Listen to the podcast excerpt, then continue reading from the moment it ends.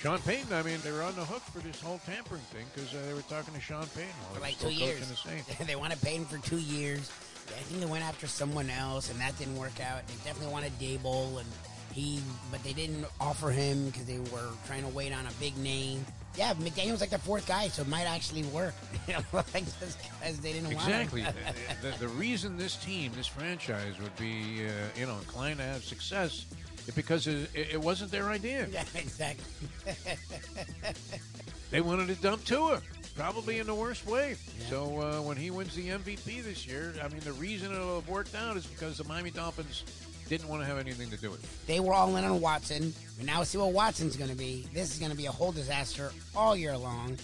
Yeah. Tua's a consummate pro who they didn't want, so he might work out with the coach they didn't want, so they might work out like gangbusters.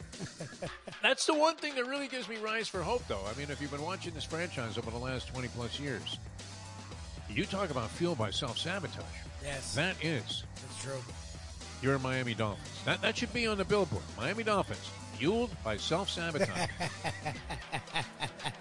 The time. Wake up with Defo, joined by Lubie. Welcome to the Defo Show. And a very pleasant good morning, everybody. Great to be with you here on the Defo Show in South Florida Live, cranking up another week of what should be a very exciting, exciting week on the uh, sporting landscape and all around uh, as well. Because uh, let's face it, if you're on the right side of the grass, it's always a good thing, right? Even if you're peeling yourself off the mat on a Monday like we are, Jeff DeForrest and one Mike Lubie Lubitz. Uh, Lubie, how are you? Um, After this uh, fine weekend, did you do anything of any particular interest or intrigue besides watch? I'm sure you were riveted to every second of the Florida State Duquesne game, and uh, we did get the answer to the question: Does Duquesne have a football team? And the answer is no. I mean, you talk about Lee Harvey Oswald. I'm a patsy. I'm a patsy. 100%. You could not have scheduled. This isn't even a cupcake, Lubie. I mean, it is. This isn't even a Twinkie. This isn't a ring ding. It's not a ding dong. I, I don't know what that was. 47 to 7. Uh, is, is your team not good? Because uh, everybody's on edge now, thinking, uh, and th- this game is uh, uh, now this coming Sunday, the FSU Louisiana State game. Is that this Sunday? I believe it is. Yes, this this Sunday weekend. Labor Day weekend. at the uh, Caesars Superdome now uh, in uh, New Orleans, which they've been uh, slowly renovating, and uh, I guess uh, keeps getting a little bit nicer on the inside. It was a little bit of a dump at one time. Uh, the New Orleans Superdome, not not necessarily the ideal place to watch a football game. Although the nice thing is it's indoors and you're not schwitzing, especially in September and the massive humidity that tends to hover and permeate the atmosphere in New Orleans around this time of the year. But Three points, LSU only laying three. We talked about that with the professor, and I, I, don't know. Is this enough to convince you that Florida State? You you believe that they will cover the spread in this ball game? Is that your stance? Florida State will go in and uh, face the Louisiana State uh, Tigers uh, in the uh, Superdome, and basically their home park, home game. And and they'll be within three points if they don't win the game outright. What do you think? Yeah, I mean, I I can see why Josh Booty and Ken are where they are because no one's paid attention. Booty uh, said this was the bet of his lifetime. I mean, he went Stu Feiner in his thing. I'm going to Oh. give you with my eyeballs Yeah. on this game. Yeah. I I mean, mean, no one paid in. attention to FSU. They're they're remembering FSU starting 0 4 and losing to Jacksonville State. Again, if you watch this game, they talked about it a lot. Florida State was a very different team the second half. They finished five and three. Every game that they lost was within one score. The only game was the Clemson game on the road where they had a lead with five minutes left, and the refs were an atrocity. Called two personal fouls on one drive on FSU that didn't happen, allowing Clemson to take the lead. Florida State had the ball, and they could have ran the clock out. Instead, they tried a stupid punt, and it was blocked. Clemson scored, and really, okay, then I, I don't. Don't a know. little bit there. I don't know what to do. I really don't. I don't know what it is. Could be faulty uh, internet uh, connection. Not sure. Well, okay. You were saying what? You were all excited here. You're ramped up. Now you're a big Mike Norvell fan. Uh, No, thought, I mean, uh, it's not about that. It's, after I- one game, you thought he should have been fired. Uh, Ah. you never thought they should have hired him in the first place. Then you were convinced he was the man. And uh, it's great because this really reflects, it goes back and reflects the psychotic nature of your sports fandom, which uh, you, you've kind of eased yourself away from uh, a little bit. Uh, and I was very proud of you. It's much like your eating habits, where now on Mike Mayo's lunchbox, Mayo is clearly the slob, and, and you are the uh, modicum of uh, decorum on, on that program. Yeah, right there, Libby? Why are you shaking your head? Well, no, I, like I mean, let me know if it's. Po- I don't. I don't. The popping is confusing to me. So, um, if it's doing it, let me know. Um, I I think Florida State's improved. I don't think they're going to challenge for the ACC. I don't think they're old Florida State, but I think they are improved, and I think people don't realize that they saw a team that was 0 4. And they think they're just going to get lambasted. And and again, this isn't the same LSU. It's LSU with a new coach, new offensive system, a young offensive line, a new quarterback who was sort of average. That's why he transferred. So I think it's a game that's there's a reason it's three points. I think LSU will probably win and they'll probably cover, I guess. But I this idea that Josh Booty and Ken have where Florida State is the team that was 0 4, they're wrong. Like they just haven't paid attention to what Florida. They brought in like five transfers at the offensive line the last two years. Their offensive line coach was wanted by both LSU and Georgia. Like he's really good at the job. And they had the, a top 10 offensive line recruiting class. So like they've really worked on the offensive line and they put up 400 yards on the ground. Yeah, Duquesne doesn't matter, but still 400 yards on the ground. 400 yards on the ground. I mean, three guys. They, they were they were playing against nobody though. I mean, get it'd be it. like I uh, it. they, they were doing a walkthrough against the third team, and uh, they win that game 47-7. I, you know, there was some ugliness, and I, I think it's going to get uglier. I, I- I'll give them a pass uh, for playing Duquesne. Uh, they've been having a tough time ever since Bob Bowden stepped down. Jimbo, I guess, got him a national Yep. championship, but then he left them uh, completely uh, bone dry, according to all theories, and uh, had checked out on the program. It was kind of like the last 45 or 60 days. Well, maybe the whole four years of the Trump presidency. but, uh, you know, well, you couldn't even find a Trumpster. He was curled up in a fetal position somewhere in a closet in Mar-a-Lago, Mar-a-Lago, uh, while uh, while he was like hugging these documents that he didn't want to let go of, even though they begged him. I love these Republicans. They're screaming, "Oh my God! Can you believe this witch hunt?" They begged this guy for two years. Please, just, just give us the stuff. Well, we don't have anything to say about it. We don't care that you took it. Just give it back. Right? It's the old thing. Uh, I told the story many times when when my uh, Schwinn bicycle got stolen by my friend Richie D'Angelo, and I see D'Angelo riding it. Uh, you know, he was the big kid. He was kind of the Fonz of the neighborhood I grew up in in Brooklyn. And, you know, he was the leader of the gang that was, uh, you know, doing things that were maybe a little bit against the grain. He was the guy that was flooding the engine of the Good Humor truck while we robbed the ice cream out of the side. He was the guy that was orchestrating the egg hunts, uh, you know, uh, whenever we, uh, you know, would toss a bunch of eggs through the windows of buses. Oh, always doing stuff like that. Minor criminal activity. So, anyway, I see him riding my Schwinn bicycle, and I'll never forget this. The guy looks at me and he says, Oh, man, DeForrest, if I knew this was yours, I would have never stolen it. That's good. Like it was okay to steal somebody else's bike, but I, I'd have never stolen your bike. Well, what are you talking about? Here, take it back. That's great. It great. was great. Oh my god.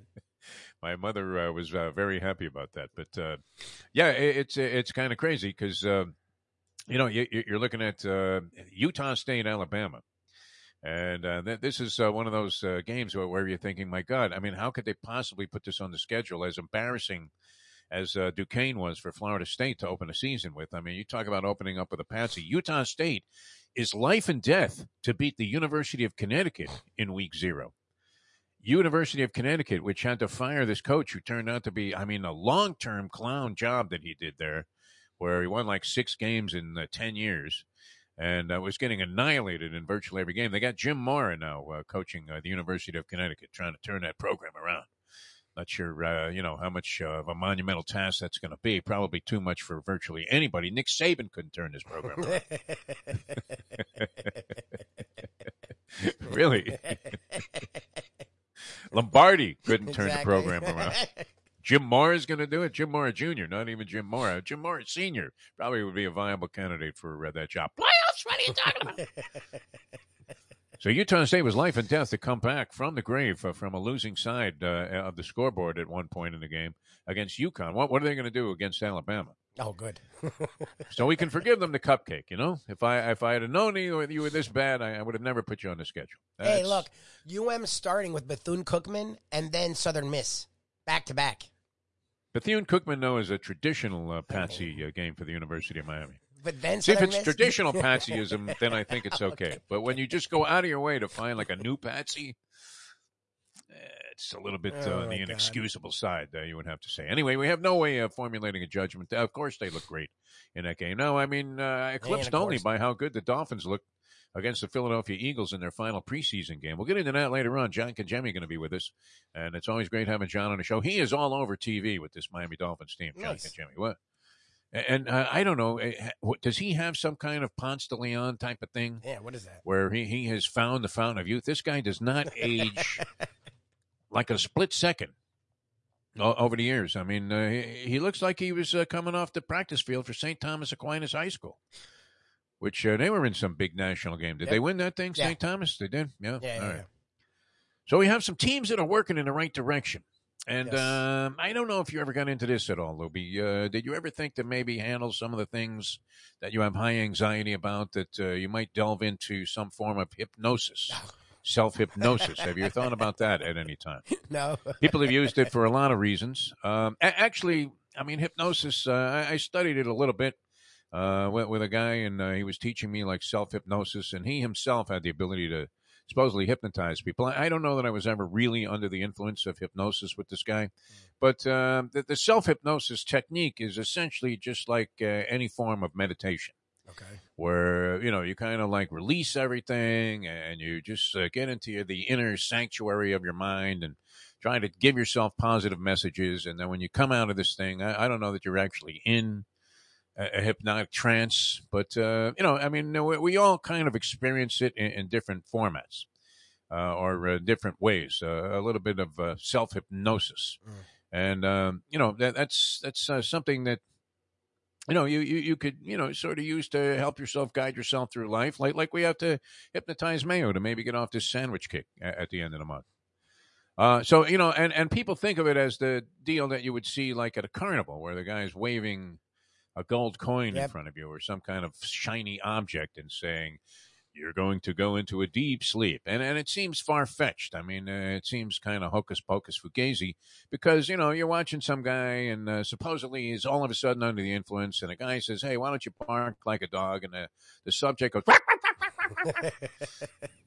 Eh, come on man that ain't real i mean these guys have this uh, thing worked out but uh, dangling like that object in, in some kind of sort of uh, hypnotic uh, trance uh, you know like state is that eight and a hook with the dolphins for me uh, I mean, after they put 48 on the board, are, are you really doubtful that they could have the same record at the very least that they had last year? And, and it appears to me that this Mike McDaniel is hailing that He is either just, I mean, uh, we're in for like the biggest surprise ever when, when a guy turns out to be totally inept.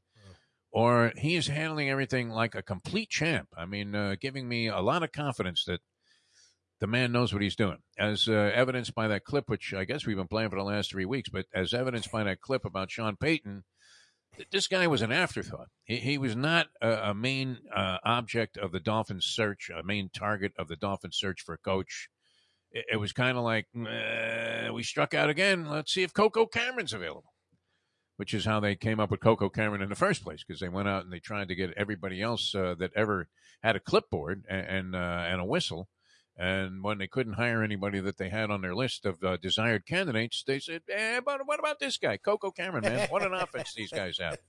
Oh, was Yeah. he with the Chargers before Chargers. that? I think Yep. he was, yeah. Yep. They always, I mean, uh, they're still running Air Coryell, so, you know, their offense is always going to look pretty good. They're doing it again uh, this year, and uh, many people uh, kind of feel very sleeperish, uh, sleeper-esque team to maybe make, uh, what, a move for the Super Bowl, Yes. the Chargers? Does that seem far-fetched? Might seem far-fetched. A- Anyway, uh, Dolphins uh, look, look pretty good in their uh, final preseason game. They made some cuts of guys that uh, I, I never heard of, so I, I don't know how significant they were. And it seems to me the rosters are, are just absolutely loaded up. I mean, if they have to get down to 53 guys on the official roster, are they not like at 80 now with a week and a half to go? 80. Yeah. So that means uh, 27 guys. Is that the right math? Yeah, 27 guys still have to be cut. Yeah. Uh, it's I don't know. So naturally, you're, not necessarily going to see any marquee names on that list. I don't think there were any shockers No, no. on the uh, Dolphin cut list. But uh, a couple of things decided in the preseason. We'll get into that. Uh, we'll kind of table the uh, NFL until a little bit later on. Brett Tessler, the agent to the Stars, is going to join us, and uh, that's coming up about seven thirty-five. And then John Congemi goes uh, Dateline Dolphins. Although we may have to call it what uh, something else, right? Because it's all encompassing. What what Congemi does is it too narrow-minded to think of it just as Dateline Dolphins. We did that because you need some kind of alliteration if uh, you're going to do anything, you know, involving football. It's a football Friday here on South Florida Live. And you're the guy with a big voice to tell you that uh, it's a touchdown Tuesday here on South Florida Live.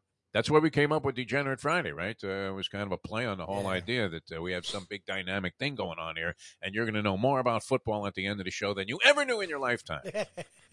Even Louis Riddick is turning in, tuning in to uh, figure out if uh, he missed anything in, in uh, his uh, hour-long dissertations about uh, a two-yard run on uh, Monday Night Football. And I guess we uh, get the big announcing teams coming in now to make their debut there. With uh, Joe Buck and uh, Troy Aikman going to take over ESPN. So what happens to those other three guys? Because they already have the Manning thing going. What what third tier network of ESPN are they going to be performing? These poor schminks. I, I guess they're making enough money, right? Steve Levy, I, I don't think he got a little bit of a raw a raw deal there because uh, he, he did a nice job trying to. Uh, I mean, they put him with with Brian Griese for God's sake. Brian Griese, I mean, is about as vapid and dry as Urban Meyer is, only without the big name. I, I thought his father was kind of dull. I mean, uh, you know, in terms of uh, being an announcer, although everybody thought he was a genius when, when he first came on the scene, Bob Griese. yeah. But I, I never really, I, I didn't really see the brilliance there. I mean, it was hardly, I, you know, maybe because we're spoiled, uh, those of us that are a little bit older, that grew up with Al DeRogatis as the ultimate color man. And DeRogatis was the greatest. I mean, just of all time, uh, often overlooked. I mean, people would say John Madden. Uh, they, they would give you, uh, you know, an assortment of others maybe that they enjoyed in a color analyst role. No one ever better than the great Al. He, he literally would predict plays. I mean, out of nowhere, Libby. It was uh, fantastic. Worked with Curt Gowdy all those years on the uh, main broadcast, uh, mostly with the American Football League. So it was uh, even doubly exciting because at that point the NFL was just handing the ball off and uh, running three yards in a cloud of dust. I mean, uh, every coach show is uh, trying to be the next Woody Hayes or Lombardi. I want a seal over here and a seal over here. Uh, we'll get into it uh, with John Congemi. What what should uh, we call this thing? Uh, pigskin what? Pigskin profit, pigskin this, pigskin that. Something with pigskin. It's got to be pigskin, something with a P. Do we have to rename the Congemi segment from Dateline Dolphins? Because people around the country, around the world that are now watching this live stream are thinking, eh, who gives a shit about the Dolphins? man? a suck ass team that's probably going to win eight games. How could that be, Lubie? How could they be worse than they were a year ago? I, I, do we have to convince Congemi of this? It feels like it. Wow. Am I just am I missing the boat? I, I consider myself a decent observer uh, of sports, and, and uh, while my uh, betting prowess uh, obviously uh, you know is about as flat as it can get. I mean the proverbial Parisian runway model.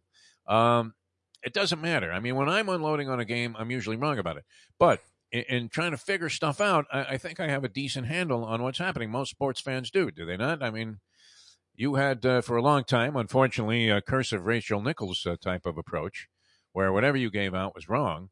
But uh, even you have, have kind of overcome that now that you've gotten more into the whole idea about, uh, you know, there, there's always a way for the degenerate Oh yeah. to end up on the losing side of things. so you have to consider more than just the surface facts about a ballgame. Okay. I mean, if you take the uh, thing tonight, uh, here's uh, Serena Williams. She's won 23 Grand Slams. Uh, She's going against this uh, girl uh, named uh, Danka Kovinic. Okay. Danka Kovinic. All right, now Danka Kovinic uh, is ranked number 80 in the world. So uh, actually, it would uh, look to be a challenge for Serena since she is unranked and outside like the top. That puts her outside the top 400. Oh jeez. All right, she's one and three since she's made her comeback from all of these injuries. She's 40 years old. Uh, she is moving like Butterbean Esch. Actually, Esch had better footwork at this point because he could box a little bit. I mean, it was not a total waste. Uh, Butterbean Esch. It's just that you know. I mean, let's face it. Uh, you, you can't find uh, that many tomato cans at a Campbell's uh, manufacturing plant. Unbelievable. Uh, but uh, that was that was a weak joke. The Campbell's thing, does that work? I mean, uh, Heinz, I, I don't know. What do you make the reference to when you're talking about a tomato can? Uh, but uh, yeah, so, so Serena uh, is uh, a four to one favorite tonight, and you're getting plus two ninety on this girl, uh, Danka Kovinic. But but I'm thinking uh, Danka, who is not particularly good on hard courts, and uh, I think she's zero two in, in the uh, tournaments. She got knocked out in the first round of both of the tournaments that she was in, entered prior to the U.S. Open, and does she just cave into the moment uh, in, in, this one, uh, as Tony Segreto would say? The pressure will be uh, amplified. I mean, uh, you know, everybody's going to be rooting for Serena tonight. No, it's going to be a big celebration. They've already scheduled a celebration, whether she wins or loses. They're going to have this big uh, ceremony, and rightfully so. I mean, look, one of the brilliant athletes of all time. I, am not a big fan of her uh, persona. you know, I just don't like phonies. And uh, while she may be brilliant in many, many aspects uh, of her life and she gets involved in a lot of stuff, I haven't really been the biggest fan of uh, the way she comports herself, uh, you know, and, and treats uh, people, especially when losing. Should you not have a little bit of dignity uh, in a loss besides, you know, calling the chair umpire a flaming rhymes with bunt at the post match press conference? While uh, you know uh, sulking and whining and complaining about Virgin. I, I, you know, I don't want to get into that because I don't want to diminish uh, the greatness of Serena Williams. She she was a fantastic player.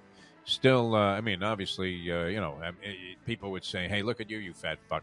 I mean, could you score a point against this woman? And the answer would be no. I mean, she would probably have a golden yeah, set against me. Right? Then just like urinate right on my face. I mean, that's not a standard. Like I mean, at, one point she was invincible, and now she's not, not only beatable. She can't move. Yeah, she can't. Yeah, move. I mean, sad. That's a problem. Yeah. I mean, the person she is now, it's sad.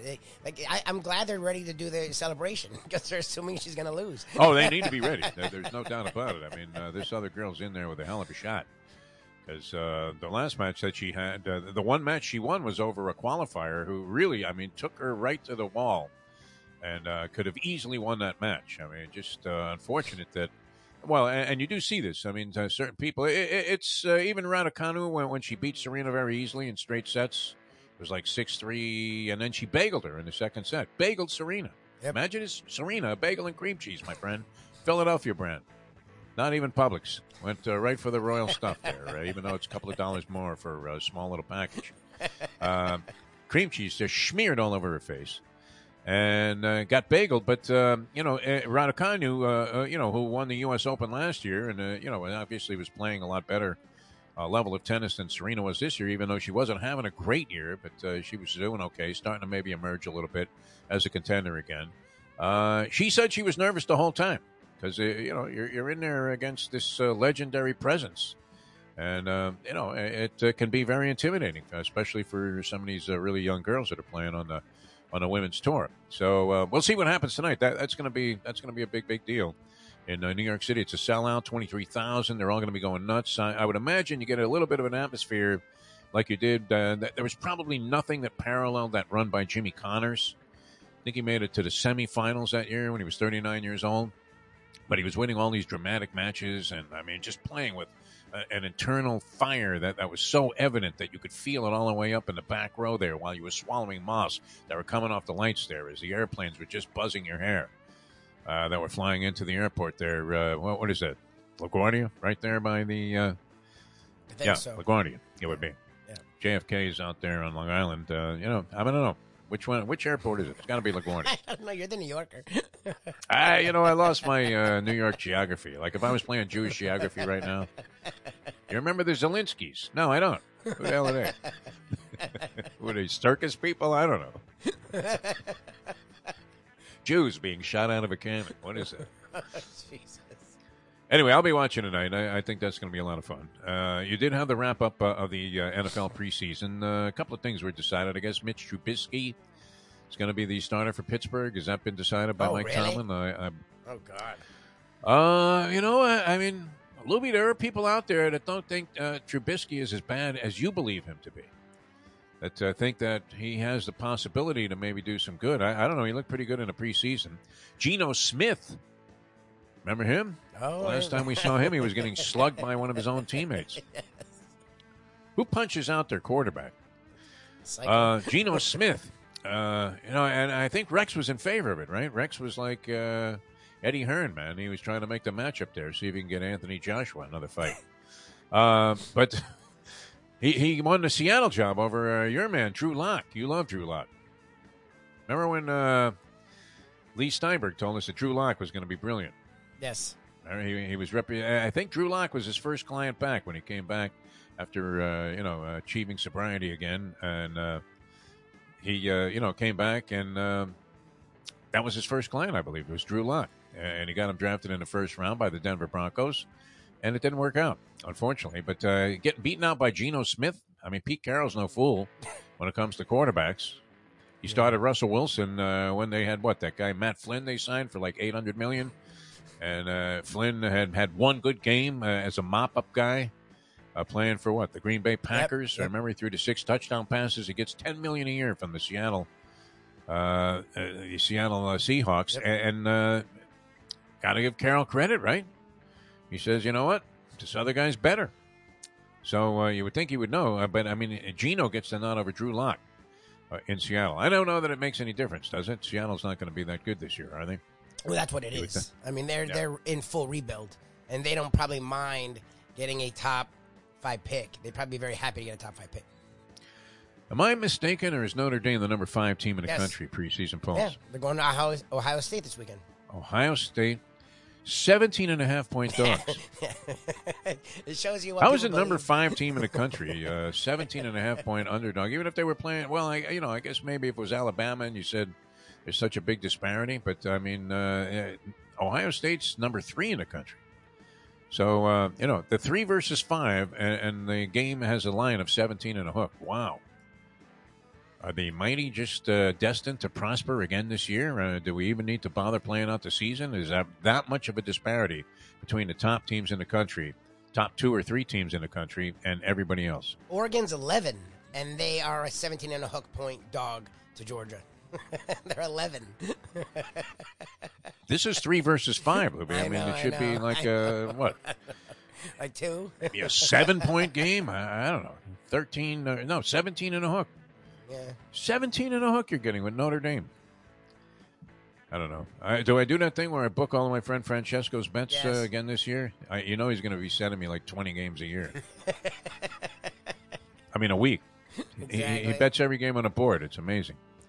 So, and I can use that as a guide in most seasons. Although he had a winning year last year, it was a shocking winning season for my buddy Francesco. First winning season he's had uh, in the eight or nine years or so we've been doing this Oh, well. where I just book all of his games automatically. He sends me whatever he wants. Now he does get his lines out of the Jewish Journal, as we've been saying many, many times.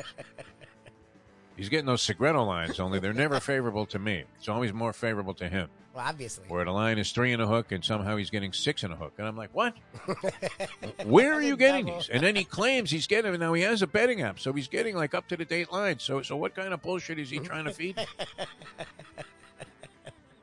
That it was like a mistake texting. I said, like, you know, lose some weight, man. Your fat fingers keep punching up bigger numbers than they're supposed to be.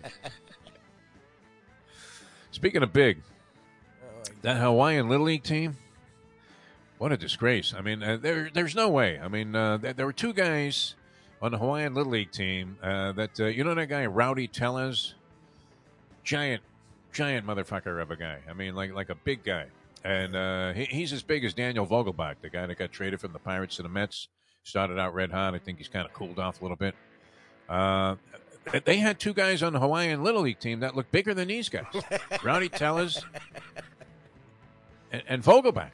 I mean, uh, and, and both of those guys uh, probably tipped the scales, you know, somewhere in the 265 range. I mean, they make Bartolo Colon look like he should be on the cover of GQ magazine Look at this team. talking about his new uh, keto diet and uh, workout regime. You're like, what? Our routine. Regime, did I say? Uh, all right, uh, Brett Tessler, the agent to the Stars, is going to join us. I, I mean, uh, there should be a lot of uh, changing of position, should there not, with these cuts coming up? Yep. And uh, I'm curious, when, when are the final cuts made? Because there was always like drama after the fourth preseason game. I, I would imagine that uh, by what a week from today, the final rosters uh, have to be, uh, you know, made official. But uh, that there was always that drama after the fourth uh, preseason game. Remember where they had to cut like 17 guys the next day, I, and you don't really have that this year. Because you're, you're kind of detached from it. I, I don't know. I mean, are they even covering practices? What, what's going on? Or did everybody go on a two week vacation to the Bahamas like Brady? Not sure about uh, Brady's uh, commitment here, uh, Louis. What do you think, man? This was a guy that was always the leader. Yep. He was the guy that was going to be there first. Uh, you know, he's going to be turning the lights on. He was going to help the guys scrub the floor as they closed up the facility. And you know what, Gisele? I'll be home when I'm home. What happened to Tom Brady? I don't know. I, I think she made an ultimatum of some kind. I just find it weird to do it now. like, why are you doing it now? This is a weird time to do it. You know, I mean, uh, you know, there, there are probably times where it's justified, but when uh, the wife or the woman in your life starts really messing with your work, eh, I mean, it's not like you have to go Godfather in this, uh, Michael Corleone. Don't ask me about my business. I wonder why, Michael. exactly. You know, as he's like sitting on top of a dead body, you're trying to make sure that she doesn't see the head. But I mean, I don't know. It's just a, a really disturbing intrusion, right? When uh, the relationship starts to impact in a negative way the things that you do at work. If you're, you know, assuming you're doing some kind of legitimate job, right? Just going out there doing a nine to five like Lubie and I have been doing our entire lives. Uh, you know, and and and, and it's happened with me. I mean, because I've had any uh, number of, uh, you know, you would have to say, uh, somewhat uh, tumultuous relationships, and um, yeah, where, where you know you, you come to work and it's it, it's still mind boggling to you that like how, how could you possibly think that? I mean, do you think that's happening to Brady as, as he's dropping back to pass? He's seeing Gisele with wings. when you start seeing bugs, Lubie. I was seeing bugs after that trip to New Orleans. Uh, we made a nice little comeback uh, from a degenerate standpoint over the weekend, which Nice. is good. Yeah. I don't want to get like a professional wrestler here, but uh, give me a little demonstration. Uh, not that it's a substantial amount of money; it's not a life changing thing, but uh, a lot better than getting just absolutely wiped out Legend. yeah. and annihilated. And, and and this is why we recommend so highly that uh, even if it's a little out of the way, if you're, if you're going to go and, and play like slot machines and Vegas style games, go to a casino where you can win. Mhm. There's a reason I'm always getting these free Pitbull ticket offers from uh, you know a certain giant guitar shaped hotel. Right? Why do they want me there? Because you got no shot. Yeah, zero. Zero. Pitbull, yeah, you want to see Clapton? No problem. exactly. But if you go to like Hialeah Park, you're in there with a chance to win, and that's what it's all about. And, and they're paying big jackpots out. They pay out millions of dollars every month, and uh, they do it in style. And, and of course, uh, you get a great vibe in there. You have all your favorite Vegas style games. You can play blackjack, you can play roulette, you can shoot craps, you, you can do a lot of things. And then uh, the slot machines. Uh, the big feature there is the Royal Reels. They, they have a lot of those machines there, but uh, people are winning like gargantuan sums o- on these slot machines. And so you know, you're thinking, hey, it's my time you, you love going down there. Now they have a great rewards program if you get a player's card, so I would recommend that right away. Get a player's card when you walk through the door. If you have like uh, the Mustang does, like super double platinum VIP status, uh, you know, diamond uh, cutters uh, level, um, that then you know they'll they'll honor that, and and you'll have equivalent rating. Right there at Hialeah Park, and it comes uh, with all kinds of amenities. I'm telling you, generous uh, amounts of free play and uh, lots of discounts, food and drink, and uh, all kinds of you know free tickets to things. It, it's just absolutely fantastic. The rewards program at Hialeah Park. They really do everything in a you know first class professional manner. There, poker room is great. Uh, the champion simulcasting room had the Travers. I was wrong about Epicenter. Wow, I mean, Lubie, you talk about a horse sitting chilly top of the stretch. They showed like a pretty good close up as the horses were coming off the turn there. Uh, they happened to switch to a shot where you could see just just an, uh, a firm hold on this horse. Hadn't even let him go, man. Boom, right down the stretch there to win the Travers. That was great. And, and what an atmosphere they had at Hialeah Park. I mean, for any of the big races, it's absolutely fantastic. Still a week to go at like uh, Saratoga and I believe Del Mar as well. So you still have the boutique meets, and of course, big Labor Day celebration going to take place at Hialeah Park. So check it out on the website. All the information is right there for you. Beautiful Hialeah Park at hialeahpark.com. All right, we're coming back with Brett Tessler, the agent of the stars. His appearance here on the program brought to you by Will and Trust attorney and estate planner, Mr. Michael D. Wild, who uh, I think one of is it possible Michael D. Wild is he old enough to have a kid who had like a bar mitzvah or something? Yeah. I believe there was like a bar mitzvah situation there, and Tessler might have been a part of that. So Nice. we'll find out how the little. knishes were. That's always the key to a successful catering job. How were the little knishes? I was at a party that ran out of food like uh, pretty quickly, Oh, Jesus. and uh, the guys that were staging the party, they- they're they're great. I mean, there's never a problem with these people. So uh, you know, this was on the restaurant. I don't know if Mayo wants to get into that, where they kind of blow the catering job, and uh, people come up to those chafing dishes, and there's like water in there. So you end up with like a plate full of mashed potatoes. I mean, it's and they're telling you, "Oh yeah, yeah, we're coming out with more food," but they never do. What the heck is that, uh, Lubie? That's not good. I don't know. That's bad. Felt bad for my friend Tony. He was very distressed about this because people were still lined up to eat, and it was like nothing. Oh, that sucks. And uh, yeah, yeah, you, you definitely uh, you know don't want any part of that. That's for sure. The uh, agent of the stars going to join us here, and uh, we'll get into uh, some of the things that are happening in the NFL. John Congemi later on. Uh, pigskin one, I had it. It was pigskin something, something with a P. Come on, come up with something. Somebody help us out. Sarney, where are you when we need you? Where's Sarney, Sarney? where's Andy, man? Yeah, where's anybody? Unbelievable. and then uh, also, I mean, uh, and, and we should dedicate this show to uh, Jason Jenkins, yes. who uh, may not be a familiar name to uh, everybody out there, but uh, certainly was to us. Uh, and, and he was the senior vice president. But uh, senior is uh, an unfortunately uh, false uh, concept there. I mean, he had been there for a long time. And, and now, did he come in right after Harvey? Uh, as uh, in- no, he wasn't the next. PR guy there. Uh, did they work together, Harvey Greene and uh, Jason Jenkins? Because uh, Jason w- was a terrific guy, and he passed away uh, officially. I think I saw uh, he was only 47 years old. Yeah. I, I believe the cause of death was uh, like just uh, an out of nowhere heart attack. Yes. Is that true? Yes. Okay.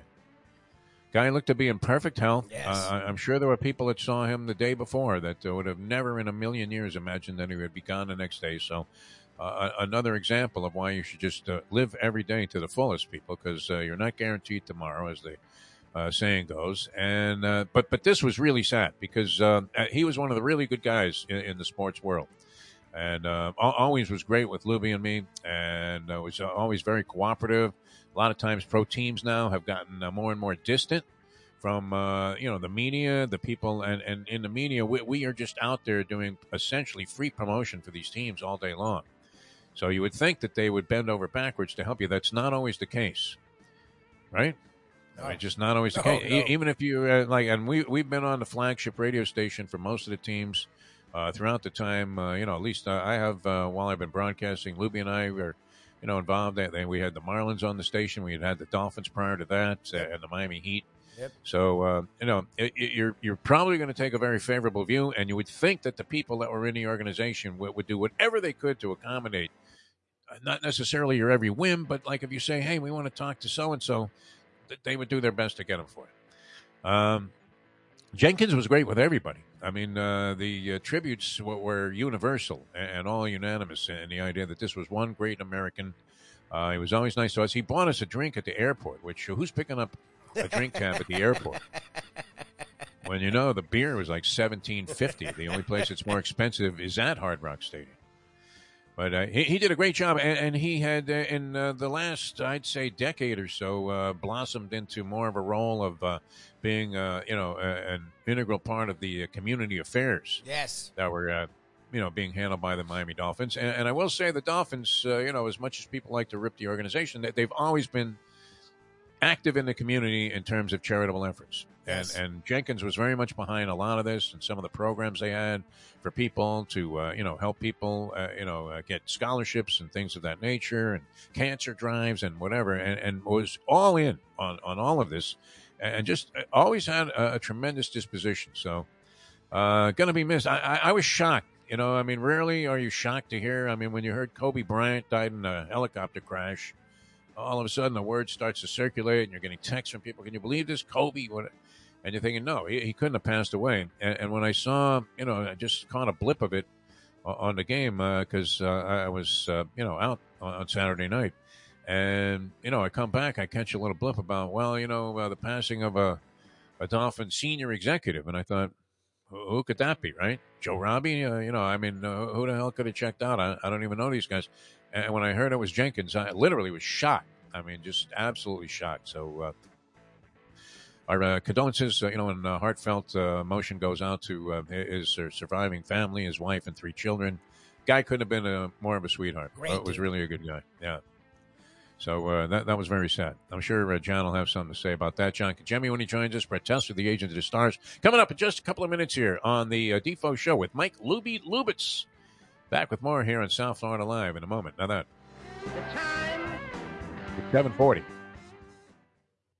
Hey, folks, Tony Segreto here. Let me ask you a question. What do you look for when you go out to eat? Good food, obviously, friendly atmosphere, not too loud, but good energy, reasonable prices, and a place where you feel comfortable. All those ingredients, no pun meant there, are hard to find unless you're talking about the Texas Roadhouse. You see, they encompass all of those attributes. Really, really good food, amazing atmosphere, good for a family, good for a date, or just a night out for yourself, and prices that will make you extremely happy. Their ribs unmatched, steaks hand cut every day. Everything, and I mean everything, is made on site, including their incredible bread. It's the one day, folks, that you can forget about low carb diets. Trust me when I tell you, Texas Roadhouse, your restaurant, your destination when you say, Where should we go and eat tonight?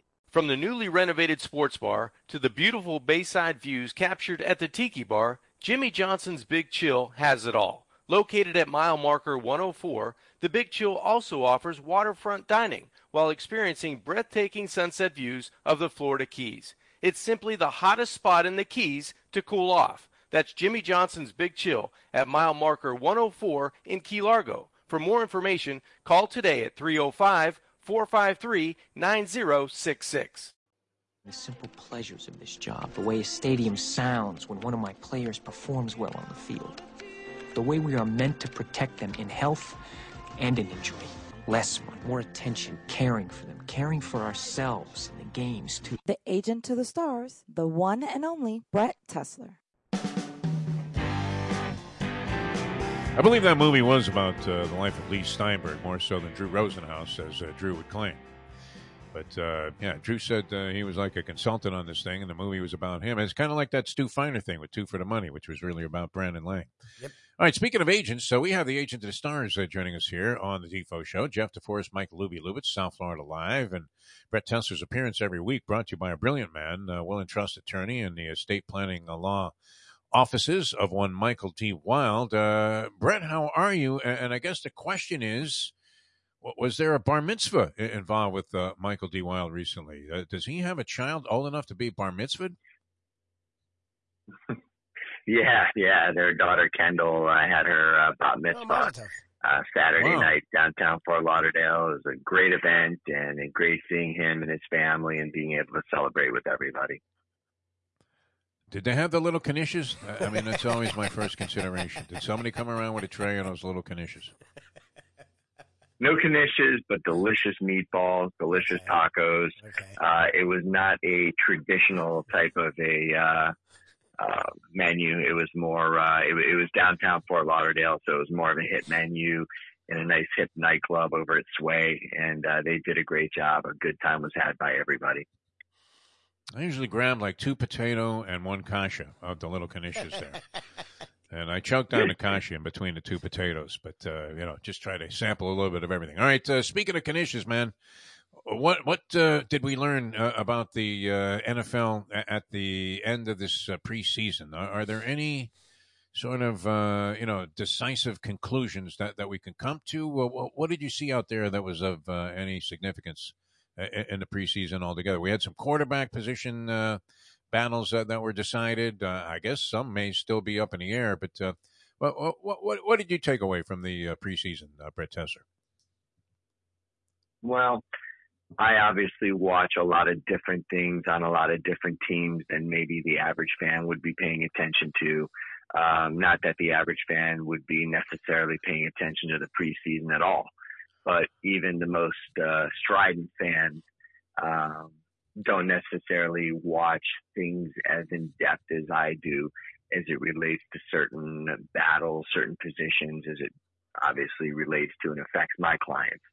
So, um, you know, it was a typical preseason. I prefer four games just because it really gives teams a even more um, comprehensive opportunity to evaluate some of the younger guys. But I feel like these days teams are just now taking the reps away from any veterans.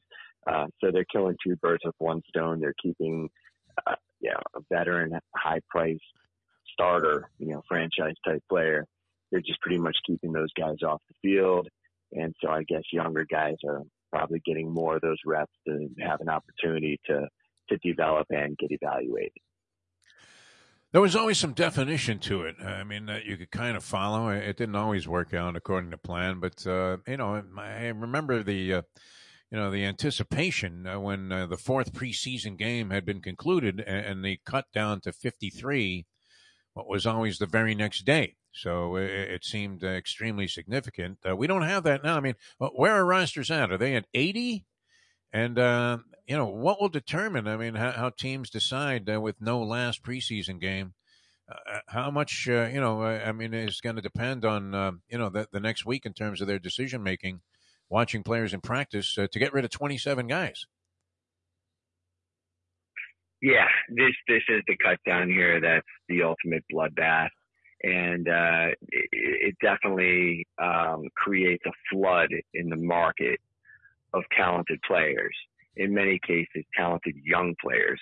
So there's many instances where the average person looking at it might be, oh, that guy looked good, they can't cut him. Oh, that guy looked good, they can't cut him. Oh, that guy looks good, they can't cut him. Well, you can't keep everybody. You know, at the end of the day, there's a recommended number of players at each position uh, that most teams have gone with over the decades. And so that pretty much holds true. Uh, you have to factor in special teams value as you start to look at some of the backup positions. And then, of course, if there is a talented young quarterback that emerges, then maybe you make the decision to keep an extra guy at that position, uh, and and in turn have to subtract a guy from another position. So um, there's a lot of good players that get let go, and teams can't just get the day after final cut down, then cut another 10 of their guys because they want to claim 10 other guys. Football isn't a sport like baseball where a week before the season, you just simply take a guy and plug him in. I mean, this is a sport where it's about chemistry. It's about a very, very expanded playbook, um, techniques, uh, schemes that guys do or don't fit into from one team or another. So you always see a lot of good players slip through the cracks here over these next few days. And, uh, you know, so in the case of the young guys, um, they'll likely be kept on their team's practice squad. And then in the case of a veteran type guy, a guy who the team feels may be able to be an upgrade for what they have, or a guy who can help increase their overall talent at a position, you know, maybe you'll see a waiver claim here or there but it doesn't happen in, in, in mass quantities like people would think it would or, or would expect it to. So I know you just said it, it's what we saw, Brett, that the vets weren't playing as much. Young guys were getting more time, which I mean, for a lot of your guys, that's a good thing. Do you think that is changing how teams are thinking though? Like, are they going to keep more vets, keep less young guys? What are you seeing? What do you think that means? Or is it just going to be the same old thing? I feel like with the veterans, if it's a, a returning veteran to your team, if it's a guy that's been in your program for a couple of years, you know what the guy can do because a he's done it on the field over whatever amount of time he's been on your roster in, in regular season games, and then b you can see with that guy a little bit more in training camp whether he still you know has his the the same speed, the same power, the same things that made him a good player and got him on the roster in the first place, you could see in practice whether they still have those traits. So if, if, if it's like, you know, say a running back that's 30, 31, 32, and you get enough of a look at that guy throughout training camp, you could tell whether he still has his legs or not. And if he does, then you can easily continue to have the success. Uh, it's other things where maybe if you see a guy really noticeably losing arm strength, as a backup type quarterback or speed at a skill position, that's where maybe you need to stick that guy in the preseason a little bit more and see how it plays out there. But there's other ways that teams can determine these things besides just preseason reps. But uh, in the case of young guys, you got to get them in there. It's incredibly valuable time because remember, not only does it give you an opportunity to evaluate them, it gives them an opportunity to develop and it gives other teams in the league an opportunity to possibly develop an interest in them where maybe you could get trade value out of a guy if it's it's somebody you just simply can't keep. Like, you know, you take a look at the Dolphins running back situation. I mean, you got Chase Edmonds who you paid. You've got my client Raheem Mostert who, you know, looks like he'll be the number one back, uh, reunited with Mike McDaniel and, and, and, and healthy. And then you look at guys like Gaskin, you look at guys like uh, Ahmed, and and then it's like, what do you do with Sony Michel? And as you start to look at that third, fourth running back who plays special teams, and so these things all factor in, but these are things that uh, I can assure you that uh, the Dolphins organization knows very clearly what they're going to do by now. Were you uh, doing cartwheels when Raheem ripped off that big Yeah. run in the preseason? I mean, he hadn't uh, seen any action, and you know, he's coming back from the uh, torn ACL.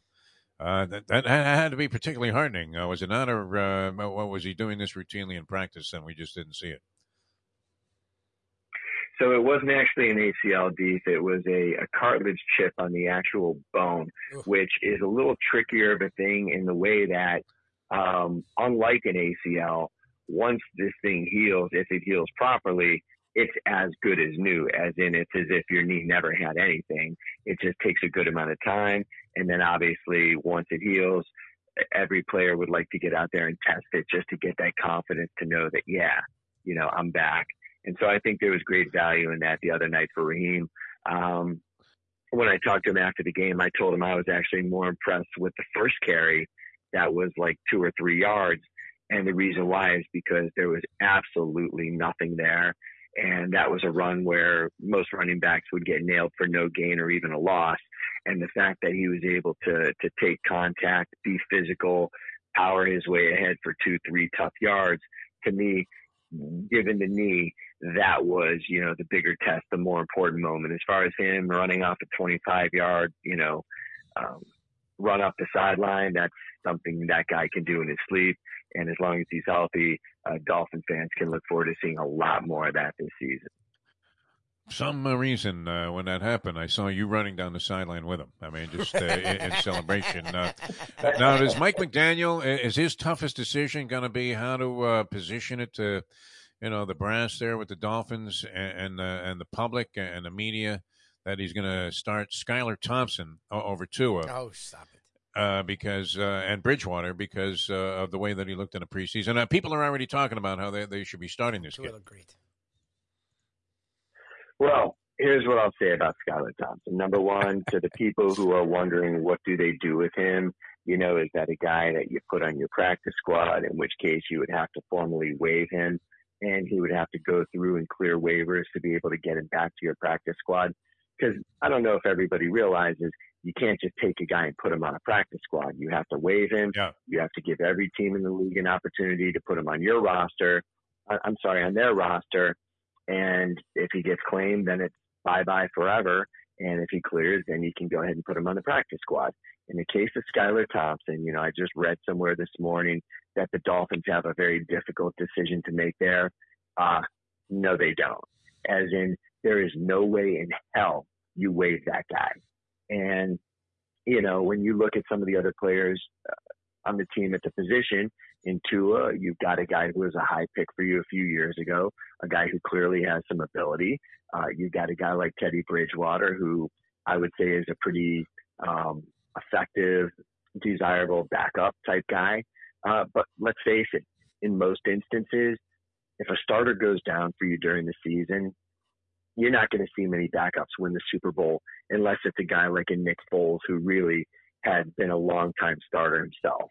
Uh, it's rare, but it can happen. But the reality is, unless you're one of those teams that is that good otherwise, um, it's not typical that a backup will be able to take the team on their shoulders and lead them, you know, to the promised land. So in the case of Skylar Thompson, look, to those who say, oh, well, they should have drafted Justin Herbert over Tua. Well, hindsight's always 20. Maybe this is one of those situations where, uh, who knows, you know, uh, AFC East teams have had good luck with uh, late round quarterbacks who've emerged into great players. And so, you know, Tom Brady did it as a sixth rounder. Let's hope for the Dolphins' sake that Skylar Thompson could do it as a seventh rounder. But I mean, this guy did everything perfect throughout the preseason. And it wasn't like he had one huge game like you might see a young quarterback have, and then the next game they come down to earth. I mean, every game, just when you thought this guy couldn't be better, the next game even exceeded what he did the prior game. So, I mean, this may be the best preseason any quarterback's ever had anywhere. I mean, because he played a decent amount. Uh, there was never a letdown. There was never anything where you see, okay, now I see why this guy's a seventh rounder. Now I see where this guy's going to get cut and end up on the practice squad. It's not too much to ask a team to keep three quarterbacks on their roster. Far from unheard of. And it's just too valuable of a position for them to roll the dice and risk another team claiming this guy if they feel like they have something in him. And lest we not forget, you know, when Tom Brady made that uh, that Patriots roster uh, as a rookie, his cases looked even less what Skylar's would be to make the Dolphins because he was fourth string. You know, they yeah. had Drew Bledsoe, they had John Friesz, they had Michael Bishop, and so uh, I can promise you to those waiting and seeing and talking about do they or don't they keep him, they're keeping him because some things are excusable in terms of drafting one guy over another. But when you see a guy at that position show that kind of dominance, if you waive that guy and he gets claimed elsewhere and he picks up right where he left off and becomes the next great one, uh, that's something as a, a, front office person or a coach that you'll be taking to your grave. Uh, do not expect to see that guy get released. They'll be putting a springboard on the top floor of Hudson Yards, and uh, you'll see Stephen Ross uh, going Greg Louganis off the Acapulco yeah. cliffs. If uh, you know that that took place, uh, uh, all right. the bar mitzvah, I would imagine, as you said, uh, was a sensation because everything this guy Michael D. Wild does is first class, and especially when he's doing his business, which is arranging for wills and trusts. I did a marvelous job for my family with my mother. we would have been shut out city; it would have been a nightmare without Michael D. Wild, and uh, you can save yourself uh, a lot of grief at a time of grief uh, if you uh, just go ahead and, and, take advantage of his services. And this is where South Floridians are so lucky to be able to reach out to Michael Wild at SouthFloridaWills.com and literally have the best estate planning attorney in the state right there at their disposal. And you know, he's he he's helped so many people that you know, he knows how to do it in a way that's very quick, very effective, and very importantly to a lot of people, uh, very affordable. And so this is why, again, you reach out to him at southfloridawills.com. Uh, don't, you know, don't continue to procrastinate on this. I know what it's like. You feel like it's something you'll deal with next month, next year, so on and so forth. Look, you never know what life has to offer. Uh, you never know what the future is going to be. And so protect your family. Reach out to Michael Wild, SouthFloridaWills.com. They didn't have the little Frankfurters in the jacket. I mean, you have to have some traditional stuff there. Come on, Brett. Mini hot put them in a spicy Nothing traditional. It's golden. Nothing. wow. Nothing, nothing traditional, but uh, if you know Michael Wild, there's nothing traditional. traditional. or regular yes. about him. He's a one of a kind guy, and so this was a one of a kind bat mitzvah and uh, Mazel Tov to he and his family. Mazel Tov, and thanks, Brett. Was he wearing a pink jacket? I always love it when he breaks out that pink jacket. no, he's great. Um, no pink well, jacket, we but no pink jacket, but he looked great as always. Well, uh, always great having you on the program, uh, Brett. Uh, Brett Tessler, the agent of the Stars. Uh, I would imagine it'll be a very interesting week uh, with a mad scramble for a lot of players. I don't know if you have any guys uh, in, in, that situation where they're now going to be uh, looking for teams, or you might be able to find them a better spot, uh, you know, than the team they're on. But uh, I would imagine very busy time, and and we'll see how it shakes out. And I'm still thinking that number is very tantalizing. I, I want to go Dolphins over eight and a hook from what I've seen. Put 48 on the board the other night, so that was great. Brett, we love you, and uh, we'll talk to you again next week, my friend. All right He dumped out on uh, Tessler before he had a chance to say goodbye. He's gone. We gotta go. Never can say goodbye. All right. Um, this is great. Uh, you know, I wasn't on the show last week because I was, uh, you know, getting clobbered in New Orleans there. Uh, involved in a sodium bloodbath. Very much uh, Mayo esque uh, in the way that I was treating my body by eating grilled oysters for breakfast, lunch, and dinner. Oh Jesus! All in the same day. So Sarny did come in with it. It took him a little late. I guess he was sleeping in this morning. Yeah. I don't mind pigskin palooza. What do you What do you pigskin think about that? palooza? Uh, but I, I don't know. Is that like too hinky? Uh, well, the guy is dignified. See, if it was us, pigskin palooza, I think would fit. if it was just you and me.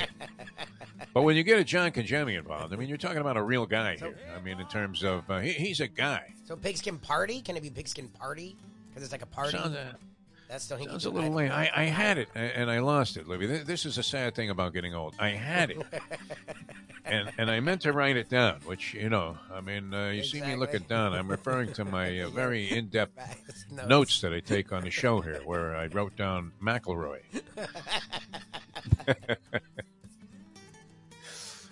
you could go off for an hour. You should be able to hold up a pen. This would be if I was teaching a class in this stuff. I would say, here, here, here's a pen. Tell me about it. I did it last week.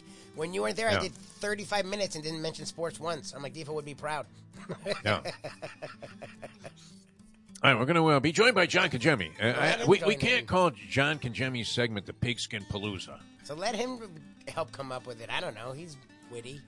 Pigskin profit implies charming. degenerate gambling. I don't know that John wants to be associated with that, with his, uh, you know, affiliations with the Miami Dolphins and various other reputable media organizations. All right, we'll find out. Uh, We'll, come up with something. Uh, John Congemi going to join us. We called it Dateline Dolphins, and, and it's essentially a lot of that also. So, uh, Yes. but I, I think the broader scope of what Congemi brings to the table, with uh, you know his insight into college football and all pro teams, Yeah. it's it's a little bit uh, you know I mean misleading to just refer to this segment as Dateline Dolphins, but it's brought to you by Jimmy Johnson's Big Chill. That's true. We know that, and we'll be back with John Congemi in a moment here on the Defo Show. Now that The time. eight oh one.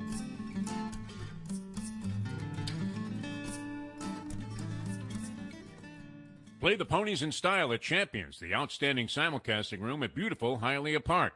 Yes, the grand old lady of thoroughbred racing has never been more vibrant, and you can wager on the races from the top tracks around the country while enjoying a cocktail at the Brass Rail Bar or any of the fine food served throughout the facility.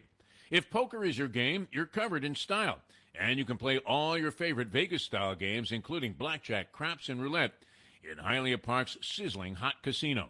Get a player's card when you walk through the door for all kinds of generous amenities, including our favorite, free play, when you come out to the ultimate casino and entertainment destination, Hialeah Park. Hey folks, Tony Segreto here. You know, since day one, Catholic Health Services has been part of Old School. And since we've started letting people know about them, it's changed their lives. You see, Catholic Health Services, while being recognized as one of the top places for stroke rehab in the country, it's also about a group of people who not just excel in what they do, from the doctors to the nurses to the therapist, on and on and on. It's how they do what they do every single day that separates them from the pack. They do it with a passion, unmatched, and the inclusion of family in every step of the process.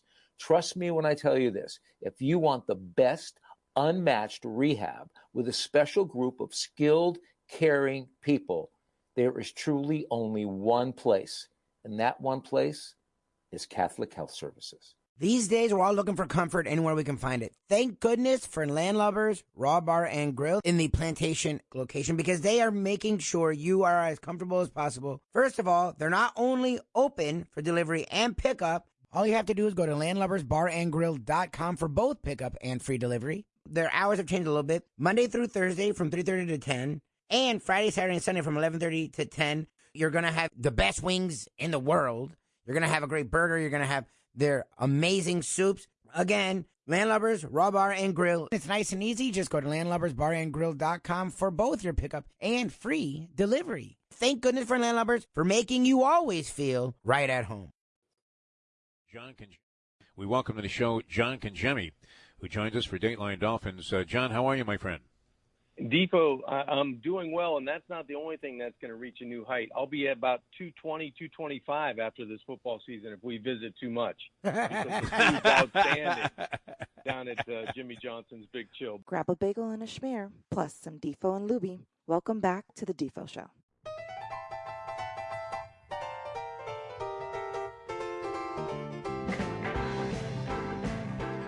All right, welcome back to the show. Peel yourself off the mat Monday. Jeff DeForrest, Mike Lubie Lubitz here in South Florida Live, and it's a pleasure for me because uh, it's first time in a while we've had a chance to uh, not only uh, talk to but see the handsome one himself. Uh, we, should just nickname him Ponce, as in De Leon, because uh, he's found a fountain of youth. This cat. Uh, the great John Congemi joins us for what was known. I mean, Dateline Dolphins. What do you think, John? Do we broaden the scope of the title of this segment because uh, you, you would go far beyond in, in this hour uh, just talking about the Miami Dolphins. Hell, we even dabble into a little bit of golf. But uh, but what do you think? Uh, Pigskin Palooza is that uh, a track that maybe is a little misguided? What do you think? I don't know, Defo. I might I might need a week to to ponder this. This is Yeah. pretty, you know, fastball's coming at me at eight eight oh four in the morning here about a name change. We're renaming the show. Yeah. you should have just said, know. "Call my agent." Yeah. yeah, no, I like I like Dateline Dolphins. Uh, you know, right. we we dabble into other stuff, but you know, I, I think it might be a special year to have it Dateline Dolphins because it could be a year that uh, the Dolphins have high expectations, and and we're going to be talking a lot about them, hopefully in a positive manner. So let's uh let's take a, a week to think about it. Have you uh, pivoted? I'm sensing maybe uh, a little bit of a change of approach here in uh, what we think is the most important statistic of the year, and that would be the over/under number for the Dolphins for the season at eight and a hook. Because I'm a believer, and I, you were saying schedule and this and that, I was. unproven. Uh, Being a realist. what do you think now? I mean, have you seen enough to uh, be, become a believer here? I, I've seen enough uh, at practice, and I've seen enough in the work ethic, and I've seen enough uh, in what they've been able to do in a couple of weeks here during training camp that makes me believe that teams might fear the Miami Dolphins and going up not not only on the offense, Oh, fear! I on like the that. defensive side of Yeah. the football. If if Byron Jones, and this is going to be for me the key to the whole defense, if he can come back and be able to play week one, week two at a level that's even close to what he's done in the past, I, I think this Dolphin defense has a chance to be really good. And and that's I haven't even mentioned Tua or Tyreek or or Jaylen Waddle or you know Edmonds at running back and, and the guys that are coming on at wide receiver or the offensive line that struggled early and and maybe coming along now and finding their groove with Armstead getting in uh, week one. So uh, I'm still right on the fence with the, the 9 10 if it's a solid season and 11 if it's getting to rarefied air. But uh, I think this team's going to be really good. And the way I look around the league at the, the preseason games, especially in the division, Buffalo's going to be a tough out. Uh, there's no doubt about it. They're the favorite. They're the favorite not only in the AFC East, but in the in the NFL. But New England and the Jets, wow, if we can't steal four games there, um, this team isn't what I think it could be. Well, look, John, and I get it, it's just a preseason, so when we see good or bad, we're supposed to take it with a grain of salt. I understand. But we didn't see Armstead. I don't think Waddle played at all. Uh, Tyreek Hill finally got Waddle. yeah. I think it, and Hill did the same thing. or Waddle did like one drive two games ago. Hill did one drive. But what we saw was very interesting from them, even being limited. They finally ran the ball really well this past game. And it, the Eagles didn't play their starters, but they weren't playing Armstead either. And Tua just, I don't know, it just felt the quarterback play period. I mean, between Skylar Thompson and Tua felt different. The guys felt more confident. They felt more emboldened. And instead of seeming trepidatious to make a play, you saw them make more plays. Like Tua, the deep ball. And it wasn't even a perfect throw, and he said it. Even his bad throw was still 51 yards, and they scored two plays later, two passes from Tua later. You know, Skylar Thompson, the seventh round pick, is a guy that's the talk of the league. Even Bridgewater after the safety looked good. Like the entire offense just seems to have a. Deef always talks about it. Like last year, you'd see them score that first drive, and then they'd go into a shell. You didn't see that the entire preseason. They put up like when do you see 48 points in a preseason game? Like this offense isn't the the ugly stepbrother. Like the defense and the offense seem like they feed off of each other in a way we haven't seen in a long time for this team. Well, it has a lot to do with talent on the offense and Yeah. and gathering talent behind your starters. I think that's where the Depth. Dolphins have Depth. really done a good job in, in developing guys in an offense that accentuates what you do well, right? So Mike McDaniel comes in and he's going to give you different formations. He's going to give you different uh, route trees, different combinations on who he wants where, predicated on play action pass, which gives defenses some hesitation because even though um, you know the Dolphins aren't known in years past to be able to be uh, to beat you on the ground. When you stick the football out, it's like a magnet for everybody's eyes, no matter what position you play on defense. And those linebackers tend to get get up towards the line of scrimmage like they're going for you know feeding frenzy. Everybody's got to get in and see what's going on, and it's creating more space in the passing game, and it's and they're doing it with faster players, and the ball's coming out on time. Where Tua's very rarely did he hold the football during the preseason. You know, there's been a couple of practices at training camp where you go, wow, I don't know, maybe he regressed today, or maybe it was the defense just had you know a better hand, or or maybe you know it was Tampa Bay or the Eagles doing this or that when they had joint practices. But it was very rare. This offense has been rolling and been clicking, and I, I have to give credit to the head coach, the coaching staff, and, and more most importantly, the players because they're taking what they're seeing in the meeting rooms and the different motions and the different schemes and why guys are doing things to get others open. And then the decision making from Tua at the quarterback spot makes this thing work. So you've got fast twitch players at running back that don't need a whole lot of room to run the football. And you've got you've got Tua playing at a higher level. It it sets this team up for a lot more success than I felt like they had a chance for a couple months ago. Yeah. yeah. John Congemi, man. See, we respect you, John. I mean, uh, you know, we, we clown around, but uh, when we have a guy like you on, we're, we're, figuring, all right, we're getting the real deal here. This is Evander Holyfield. And uh, we're going to get the truth. And, you know, you were skeptical about the eight and a hook. And I, I, thought, how could this team be worse? It's almost impossible to conceive of than it was a year ago when they started out one and seven. So I mean, to have won nine games in in that uh, season, uh, was remarkable, winning eight out of nine in, in the latter stages, second half essentially.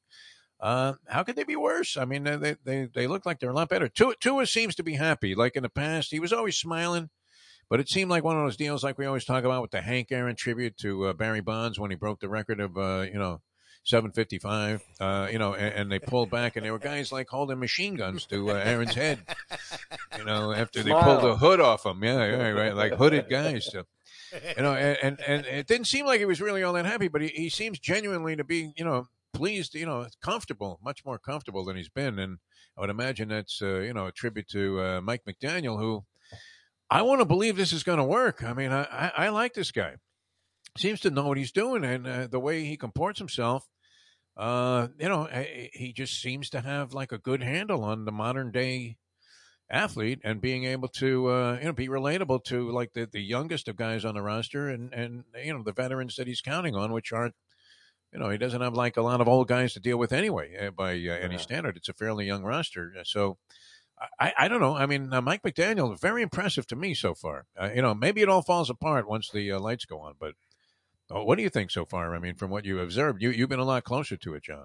That's been my read, Defo. To be honest with you, I, I wasn't sure what to expect because you you felt like from afar, is this guy for real? Is this really going to work? Is this is this always going to be you know, uh, you know, laughing every press conference? You know, yeah. that, that somebody's going to you know make a joke and and do, make a wisecrack or do something that deflects from the football team but he always seems to uh, to bring it back around to the team yep. and yep. and each individual relationship that he has with the players on the team and coaches and staff and, and it goes deeper so i i do i do believe this guy is genuine and this is what you're getting every time no matter if you like it or not and it seems so far we haven't seen adversity hit at all mm. but it seems so far that this team has been able to respond and the biggest kingpin that you have to trigger as your quarterback, and he's responded probably the easiest because he. I don't know if some some guys, you know, when Jimmy we play the clip that you know some guys need to be loved, some guys need to be cussed, some guys yeah. need to do this. Yeah. I, think Mike McDaniel uh, has that edge to him because there was a practice that he brought the team in, and I think he read them the riot act yep. and he challenged them. Yeah. And he challenged them in a modern way that they could understand. Um, and they responded the next day. They came out and had a great practice, but it was brutal for the offense at the end of a you know at the end of a session uh, in one of the days a couple weeks ago.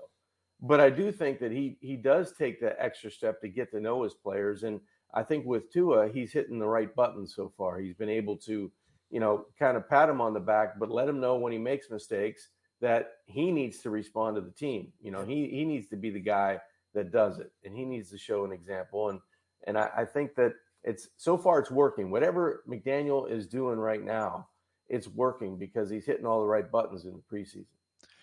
Yeah, it wasn't like Joe Philbin uh, getting mad one day, you know, where uh, people said, hey, "Look, Philbin's mad." I, I didn't know he could get mad. I mean, because this guy was such a good guy and such an endearing character, or seemed to be uh, with, with, the team, and, and, he had done a terrific job of uh, creating this symmetry between, uh, you know, the head coach uh, and the players. And then one day he's all pissed off, and I would imagine, you know, that that would get people's attention. And you actually, you know, and others had speculated, like, can this guy get mad? Yep and, and you know yeah. uh, get that kind of uh, respect from the players and you know it, it's one of those things where yeah i mean i didn't mean to piss him off so so you're thinking you're going to respond if you're a player and and and go about the business uh, the way that that he was asking you to uh, seems to have garnered a lot of respect for a guy that hadn't coached a game and uh, looked like he kind of knew what he was doing all right we're getting a lot of suggestions here um, the pigskin palooza I, I i think it puts you you know I, I don't want to have like any kind of like clownish connotations associated with, with a John Congemi. I mean, I'm watching you on CBS the other day. You're, you're carrying Bo Camper.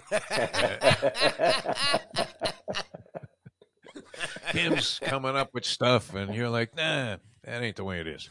No, no, it, it was great. And, and um, so I, I, don't know. Pigskin Palooza is a little far fetched. Well, what about pigskin prognosis? Pigskin prognosis. It's a little deep, though. I mean, That's isn't it? Uh, prognosis. it sounds like a you know you're being diagnosed for you know whether you got you know cancer or not. I, I don't know. That's, That's what like John does. He, he diagnoses football for us, football of all levels. He diagnoses it. I, I, was thinking of something simple like pigskin preview, but that implies that we're not going to talk about anything that happened in exactly. the past. I, it's a real problem, John. It, it it's is. becoming it's a real problem. we, have got we've got an issue on our hands, guys. Dolphins Report Plus. That was a suggestion from the uh, great Jim Stoney, but that's kind of uh, come on, Jim.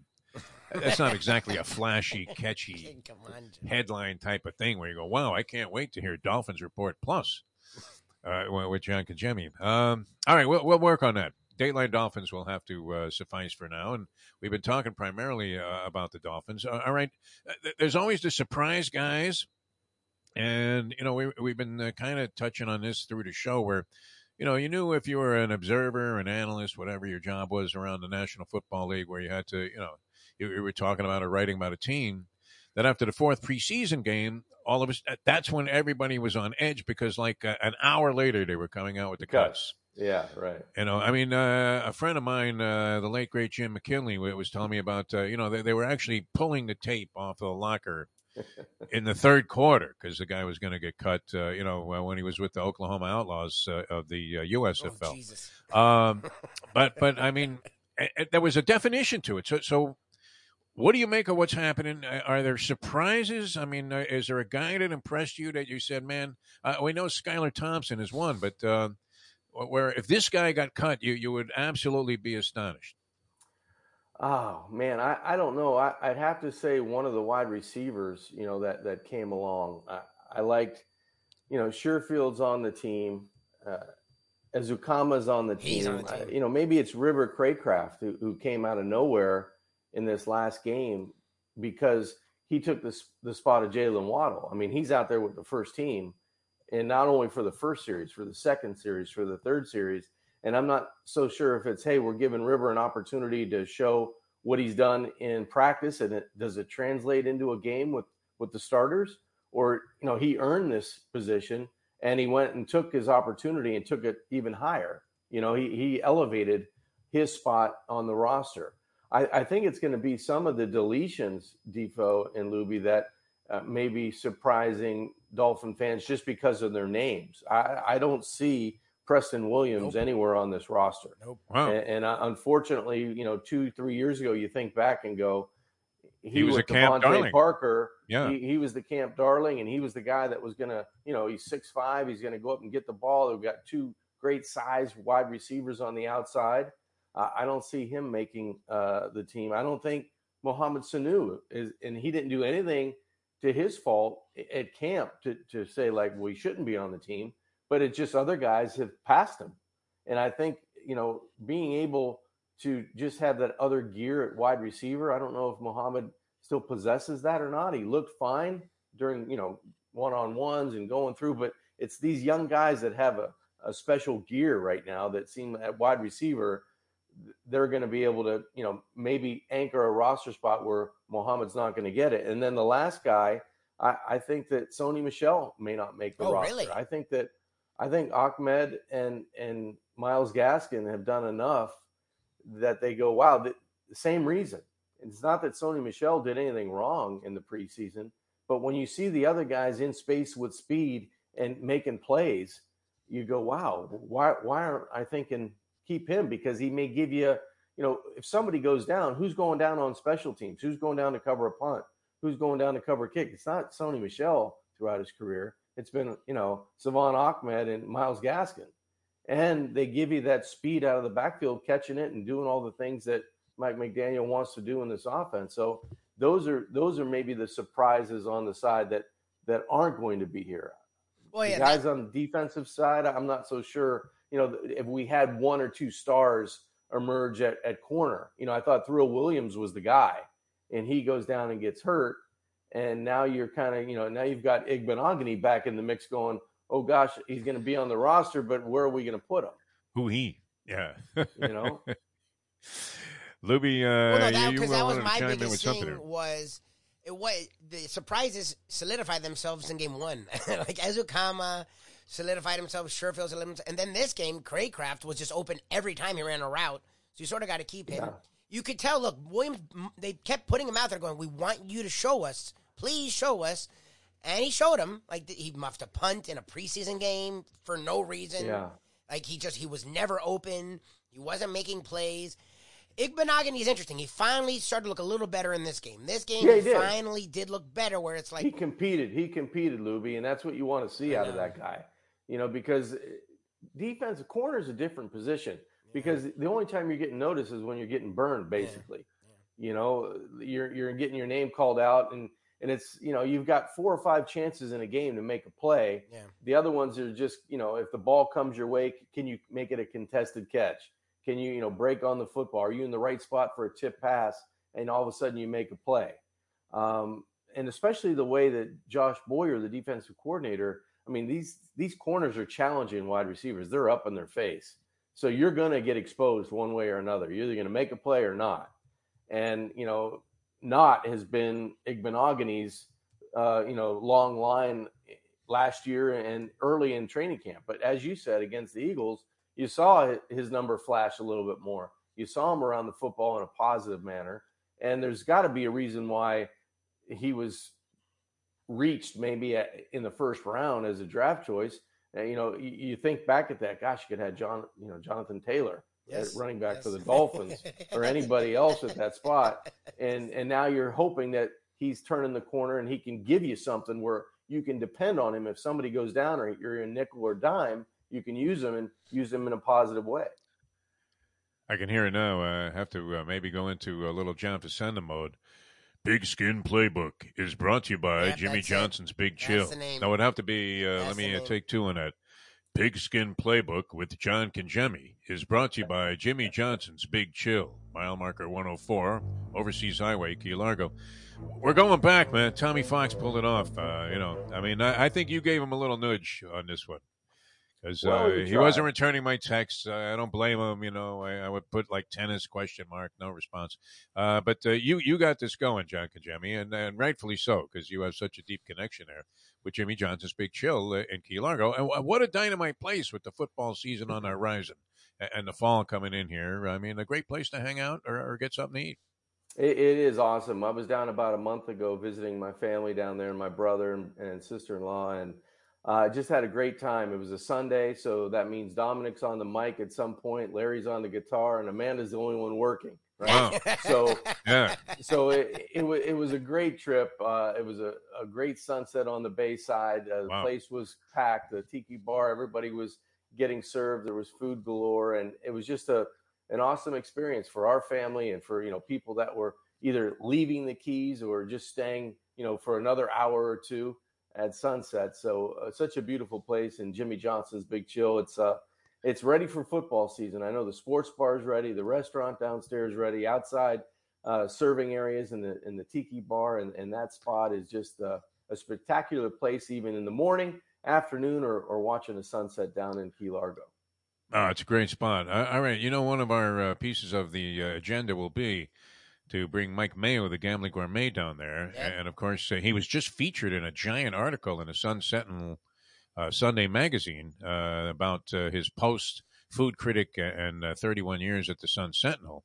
Uh, but we have to. I mean, what do you think? Can we get a professional photographer? Do we need one to get his reaction the first time he takes a bite out of one of the Italian fisherman pizzas that we're going to have uh, your brother make for him? That might be a good idea. I mean, Yeah. that that's a spectacular shot because I know I, I I'm excited every time I hey is it ready yet? Is the pizza ready yet? You know, Yeah. bring it out. It's okay. We'll take it eighty percent. Bring it out.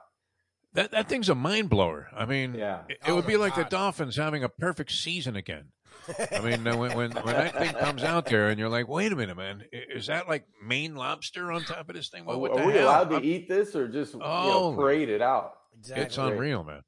All right, we're going to get down there and uh, have that uh, show with the Jimmer. He's going to be uh, promoting his book, uh, which is called Yeah. Swagger with Dave Hyde. We've invited Dave Hyde to come, so uh, it's going to be a spectacular. And Lubie, as the road engineer, John Congemi, you'll be very uh, pleasantly surprised. I mean, he, he sort of has it together. Says, uh, He told me that last week. He said he's got everything you know organized and ready to go. So I, I'm I'm encouraged. I know I can't wait. It'll be No, exciting. Going to be a lot of fun. All right, we have a lot to talk about. Yeah, the college football season start. We have uh, the rest of the National Football League as a pigskin playbook. That, that's the latest suggestion. Uh, continues, uh, formerly known as, also known as, uh, you know, a lot of my friends have an also known as attached to them. Is that a good thing? as an also known as Louis the Lip. Yeah, exactly. also uh, known as uh, Dateline Dolphins with John Congemi. We'll continue with that uh, in a moment here on South Florida Live. Now that. How about Scott Frost, man? Is that it for him? Losing to Ooh, Northwestern? man. It's uh, No 826. Hey, folks, Tony Segreto here. Let me ask you a question. What do you look for when you go out to eat? Good food, obviously, friendly atmosphere, not too loud, but good energy, reasonable prices, and a place where you feel comfortable. All those ingredients, no pun meant there, are hard to find unless you're talking about the Texas Roadhouse. You see, they encompass all of those attributes. Really, really good food, amazing atmosphere, good for a family, good for a date, or just a night out for yourself, and prices that will make you extremely happy. Their ribs unmatched, steaks hand cut every day. Everything, and I mean everything, is made on site, including their incredible bread. It's the one day, folks, that you can forget about low carb diets. Trust me when I tell you, Texas Roadhouse, your restaurant, your destination when you say, Where should we go and eat tonight? From the newly renovated sports bar to the beautiful bayside views captured at the Tiki Bar, Jimmy Johnson's Big Chill has it all. Located at mile marker 104, the Big Chill also offers waterfront dining while experiencing breathtaking sunset views of the Florida Keys. It's simply the hottest spot in the Keys to cool off. That's Jimmy Johnson's Big Chill at mile marker 104 in Key Largo. For more information, call today at 305 453 9066. John Congemi. Now, did you scale it back when you were head to head with Danny there at Augusta National? Because you know he doesn't like to lose. Actually, guys, uh, you're right. Dan doesn't like to lose in anything, and the only time I was ever able to go to Augusta, I, I think the Samsung guy uh, backed out, and Danny asked me about 11:30 at night, and I put on my shoes and went to bed. And I woke up and uh, went to Augusta, made a hole in one on the 16th hole, and Dan said he hit a better shot than me, so he took the tee on 17. So I let him do that. That. I didn't want He to get stepped in, in his front of way. you after a hole in So I one? let- when you add it up, I, I flew up on a private jet. I was going to eat for free. I played the golf course. I figured he deserves the tee on 17. I mean, the audacity just to cut right in front of you after a hole in one. Buenos dias. The cafecito is piping hot. Why not enjoy it with Defo and Lubie? It's now time for the Defo Show. Uh, I was just picturing if uh, I ever was allowed to take a crew out there on Augusta National and uh, we got kicked off the course for urinating on the azaleas at Amen Corner. Where's I have to ask you this. Where's uh, Defo? Yeah, exactly. 12P. Oh you can't take a piss on the No. course uh, at Augusta National, can you? I can't imagine. Uh, They and I, I have this. Can Yeah. you see this? Can you make out this? Uh, yeah, this the is Marino. bobblehead. the bobblehead of Danny. No, what do you see is inherently wrong with this bobblehead? I It's mean, you know, sometimes at the Hall of Fame in Canton, they unveil the bronze and it looks nothing like the guy, and everybody goes, "Oh Right. yeah, yeah, that looks great," you know. Because and, and meanwhile, they're like petrified that, you know, that they made some kind of mistake here. Uh, They made Is it a They- lefty? Is it a lefty? no, lefty? they they he's made him a black guy. He's What what is he's that? African American. I know. Well, it was. Yeah, I don't know. I can't. He really looks like. Lamar Jackson uh, in this. Uh, are you kidding me? That that's weird. Do you have one of these? I, I just noticed it on my desk, and uh, Louis was I playing a that clip about Marino. I don't and, have uh, one of those. But I, I, I think uh, could this be worth like a fortune somewhere? Do I have the only African American Marino as a black guy bobblehead uh, that that has ever been made, and, and it's in good condition. I mean, we're talking about mint condition, like that Mickey Mantle card that just sold for twelve point about six that? million. Oh Wow. my god! I, I probably had one of those, John. That's the sad part. You know, back in the day, I don't know about a fifty-two because I was, uh, you know, only one years old uh, at that point, one year old. Um, all right, uh, we want to get into, uh, you know, some college football, but uh, we, we would really be, I mean, and we dedicated this show to uh, Jason Jenkins, who uh, Yes. shockingly passed away. Sad, I, I know sad. you, you, in all likelihood, worked very closely with him uh, as we did uh, over the years. And uh, we didn't know him as well uh, as uh, maybe we would have liked to. But uh, every contact we had with this guy, Great man. you, you just, uh, you know, certain people we talk about them and they just uh, exude class. Yep.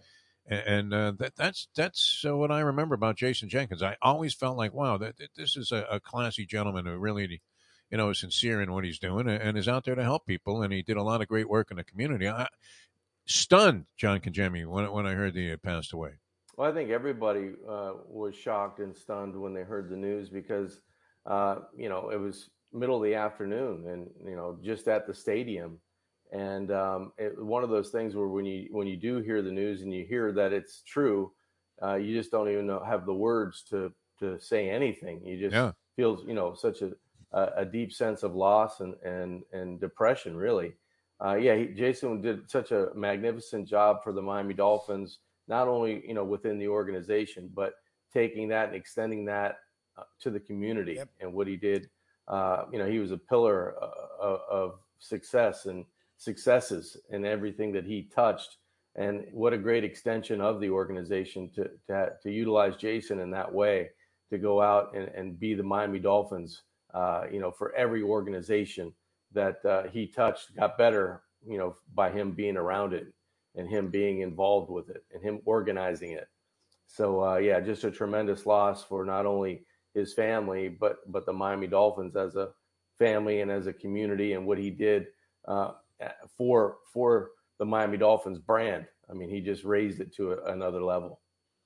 Yeah, fantastic. Uh, he he uh, was one of those guys that, uh, and, and I'm, you know, always surprised that teams don't take more advantage of people like this uh, in that type of position where he, he, kind of made you feel like uh, you were a part of the Yep. Dolphins organization.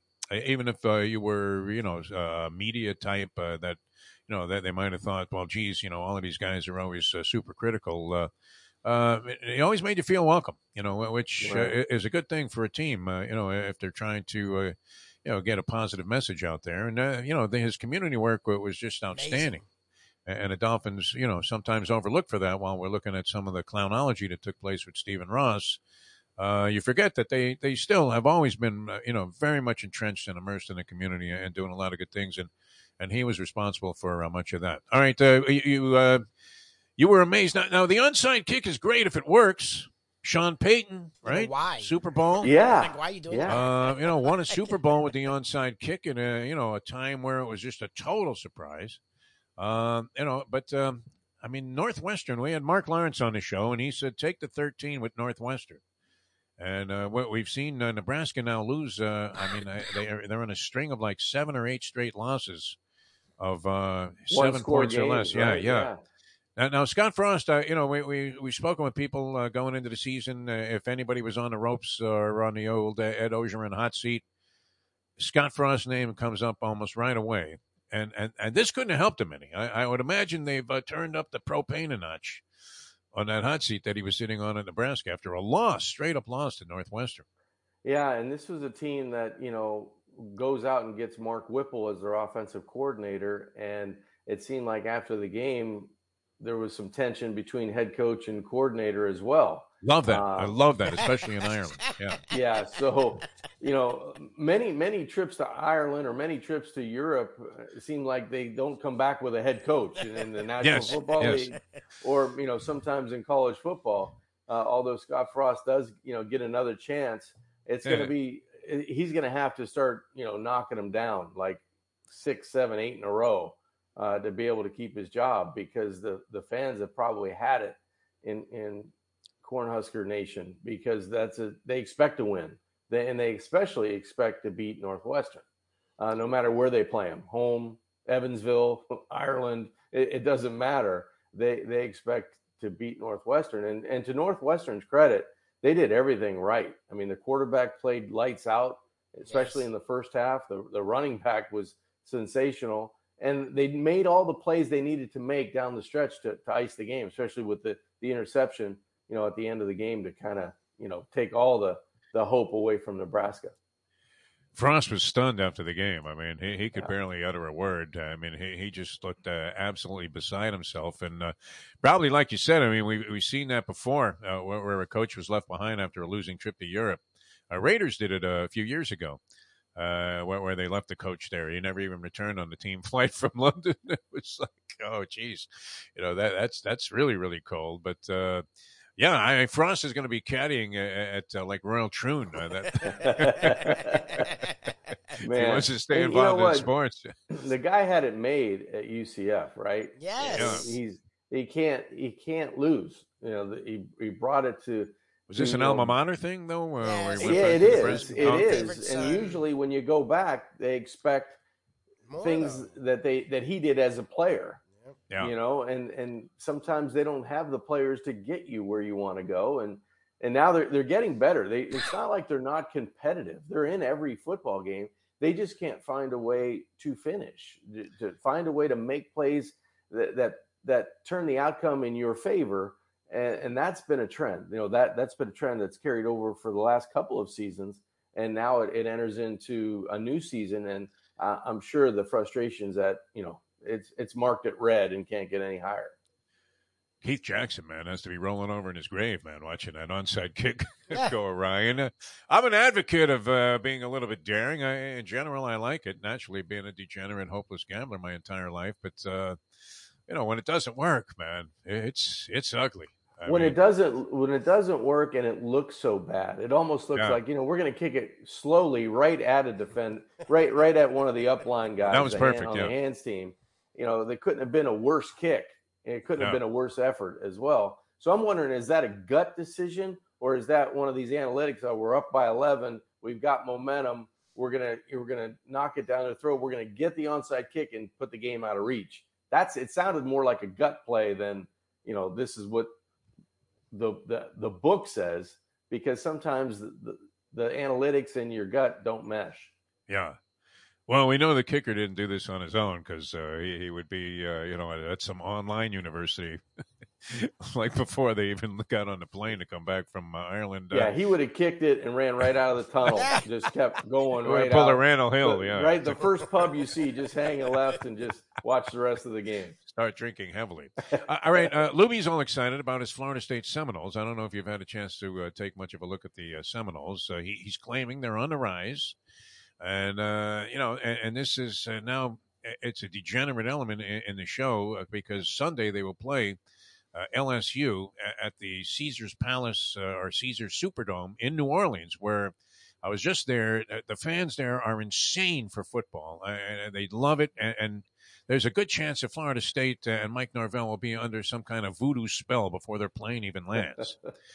so, taking all of that into account, I mean, uh, did their 47 to 7 win over Duquesne, who John Congemi didn't even know had a football team, and now we found out they didn't have a football team. They just put one together so they could cash a ticket here against FSU. Did that give you reason to believe that they could cover the three point spread against LSU? where many of our football experts have said they are going out there and it will be a burial. What do you think? I, I think it's going to be uphill for, for sure, and I, I do agree with All that right, for all right. Florida State. Uh, I like Mike Norvell. I think he's a good football coach. I think it's it's almost in the same fashion as Nebraska, where not specifically against LSU, but it's time for Florida State to start winning games that they should win, Mhm. right? In the ACC, that they should beat teams, you know, that you, you line up and you go, okay, we're, we're, we have better athletes, we're better coached, we're playing at home, we should win. Uh, LSU, you know, Brian Kelly, new coach, probably a better roster. Um, quarterback wise, they're, you know, Florida State probably has an edge in, in terms of who's starting in the game. But I, I would think playing it in their backyard, it's going to be it's going to be very difficult for Florida State um, to to maybe hang on once that game gets going. I think early on it's going to be okay, but they're going to have to you know score first, keep the lead, and, and see where they are. You know, midway through the second quarter, is this still a football game or is LSU kind of taking over? Um, I, I hope it's not that point. I hope Florida State does play well and and wins the game, quite frankly. But I think it's going to be uphill for Mike Norvell and, and, and the Seminoles. All right, so go ahead and lay the three, is what you're saying. Uh, Oh, our, our friend Josh Booty, uh, and I, I don't know if you know Josh, but uh, he, he quarterback there, and he does a lot of Yeah. football analysis now, and very, very good at, at what he does. Uh, th- this is the game of his lifetime, which which has Lubie upset.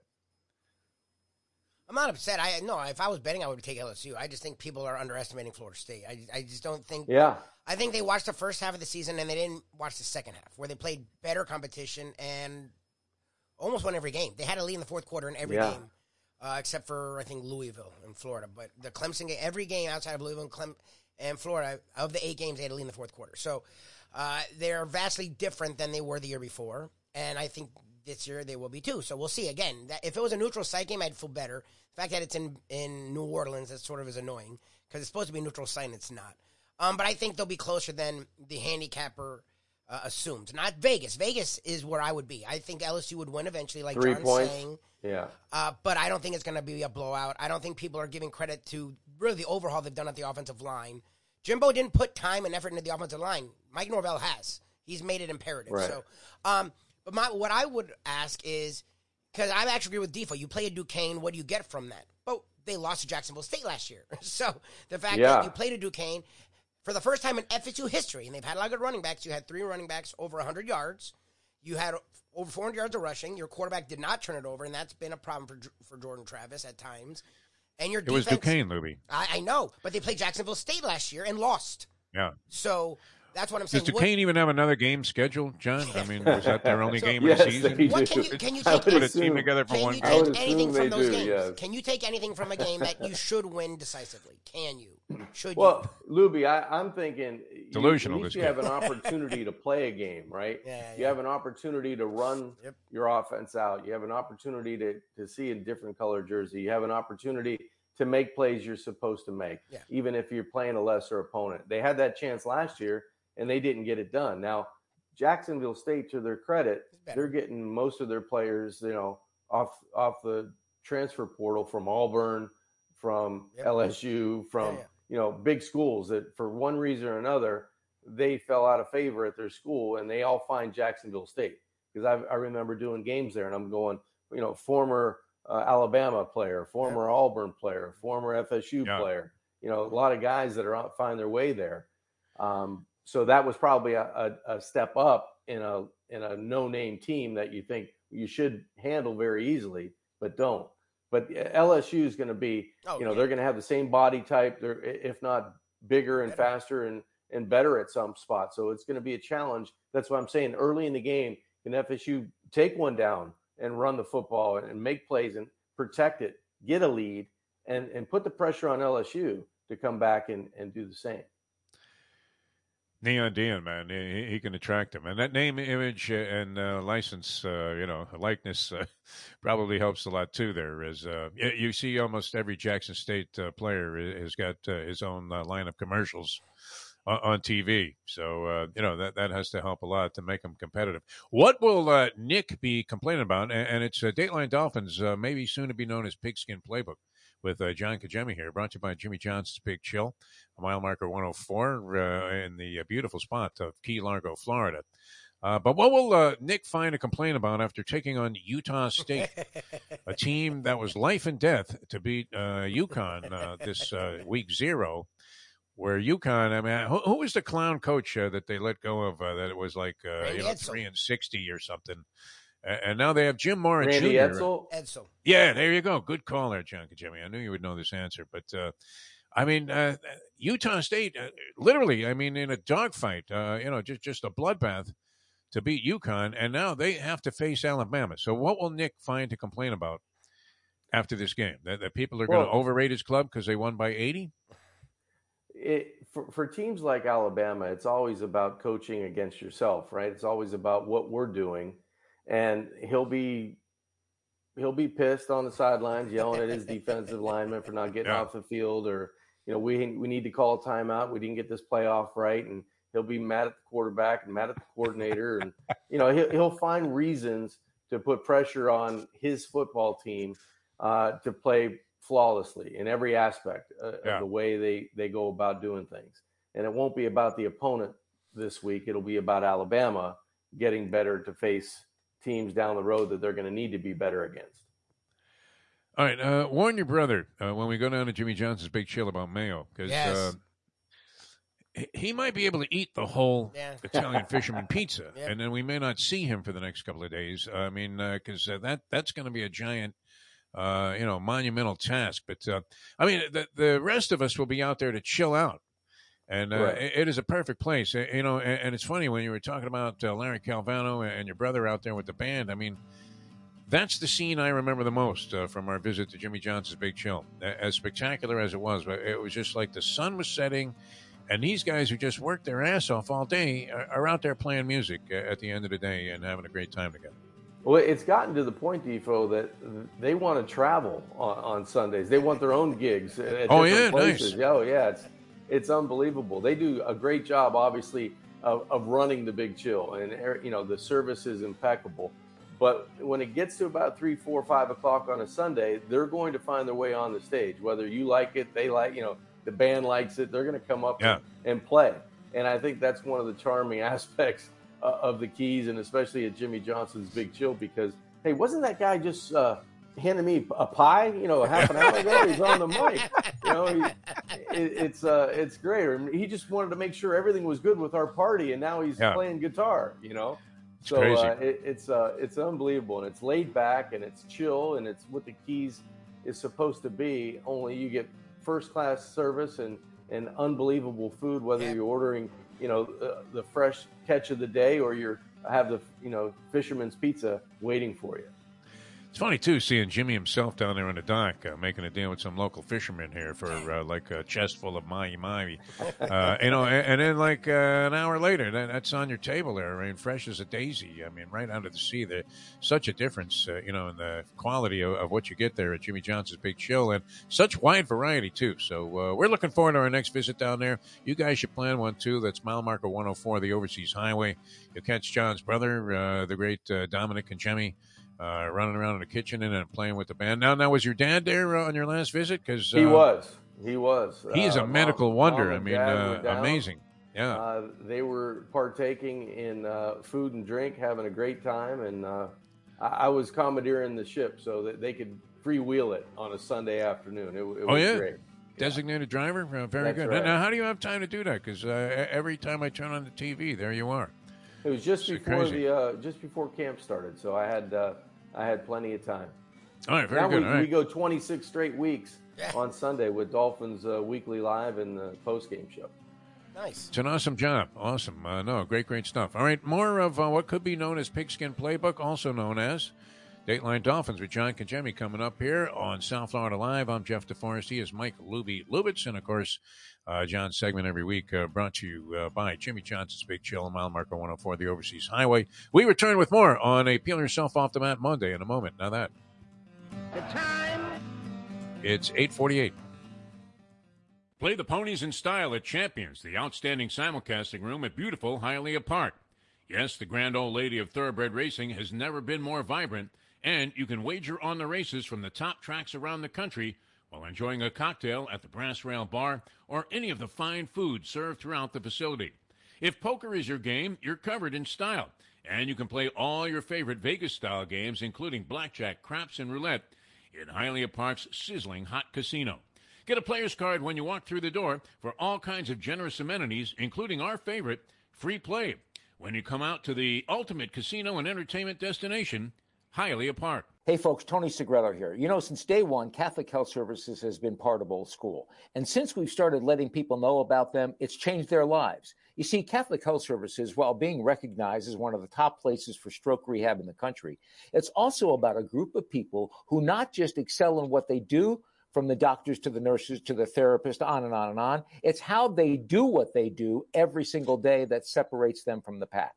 They do it with a passion, unmatched, and the inclusion of family in every step of the process.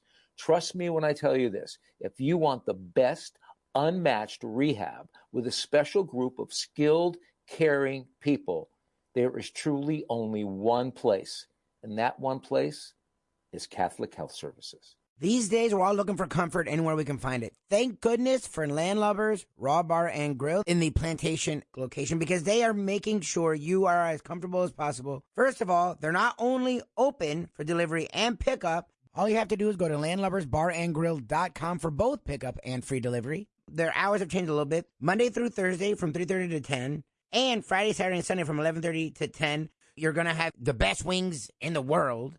You're going to have a great burger. You're going to have their amazing soups. Again, Landlubbers, Raw Bar and Grill. It's nice and easy. Just go to landlubbersbarandgrill.com for both your pickup and free delivery. Thank goodness for Landlubbers for making you always feel right at home. Jimmy Johnson uh, joins us here on the program, along with John Congemi and its Dateline Dolphins, of course. Uh, Lesley Visser, the lovely and talented one. Did you trademark that expression, by the way? The how about them Cowboys? I should have. Oh, you did. I'm not. A, I'm not a businessman, as Larry Calvano will know. Jerry Jones is a businessman. Now, Jerry Jones is the smartest businessman that I've ever been around. He knows how to make money, and he works at it night and day. He trademarked my "How about them Cowboys." He trademarked. He trademarked. of course. I don't get a penny off those shirts. Not one penny. The best way to kick off your day is with Defo plus Lubie. We now return to the Defo Show. All right, great to be with you on a Peel Yourself Off the Mat Monday here, the Defo Show. Jeff DeForrest, Mike Lubie Lubitz, and of course the great John Congemi goes Dateline Dolphins and or uh, Pigskin Palooza. Haven't really uh, decided what we're going to do about Skin that yet here on the program. But, but, you know, that could be a decision that's made over the course of the entire season. In fact, I wouldn't even negotiate the new title once the regular season starts, John. I would make one of those uh, demands, which. Well, who was this that St. Thomas was uh, cremating uh, some big game? Was that at Hard Rock Stadium? What the heck was that? No, they played at St. Thomas. It was a team from uh, from Pennsylvania, I think, right out of the Philly area, maybe. Yeah. St. Joe's. Some I can't guys. remember. Yeah, it was a good game actually. St. Thomas had it in hand, and they they cough it up three times on three you know consecutive jeez. possessions, and and they allow uh, you know the game to be close, but uh, found a way to you know put it away at the end. It was always great going down there. Uh, Lubie and I called a couple of games at St. Thomas. We were doing this high school football game in a week thing on the radio for a while. A couple of seasons we did it. And uh, Giovani Bernard was uh, the running back. And he went for like 400 yards in one of these games. I mean, it was crazy. And no surprise to see him uh, later on become a success in the National Football League. All right. I, I know you're in wild anticipation of Thursday night, John Congemi. Yes. And uh, the uh, Pittsburgh uh, Panthers, your alma mater, are, are taking on West Virginia. They're favored by seven points at home. Our good friend Charlie Partridge, uh, of course, involved there uh, with Pittsburgh. They had a great season last year.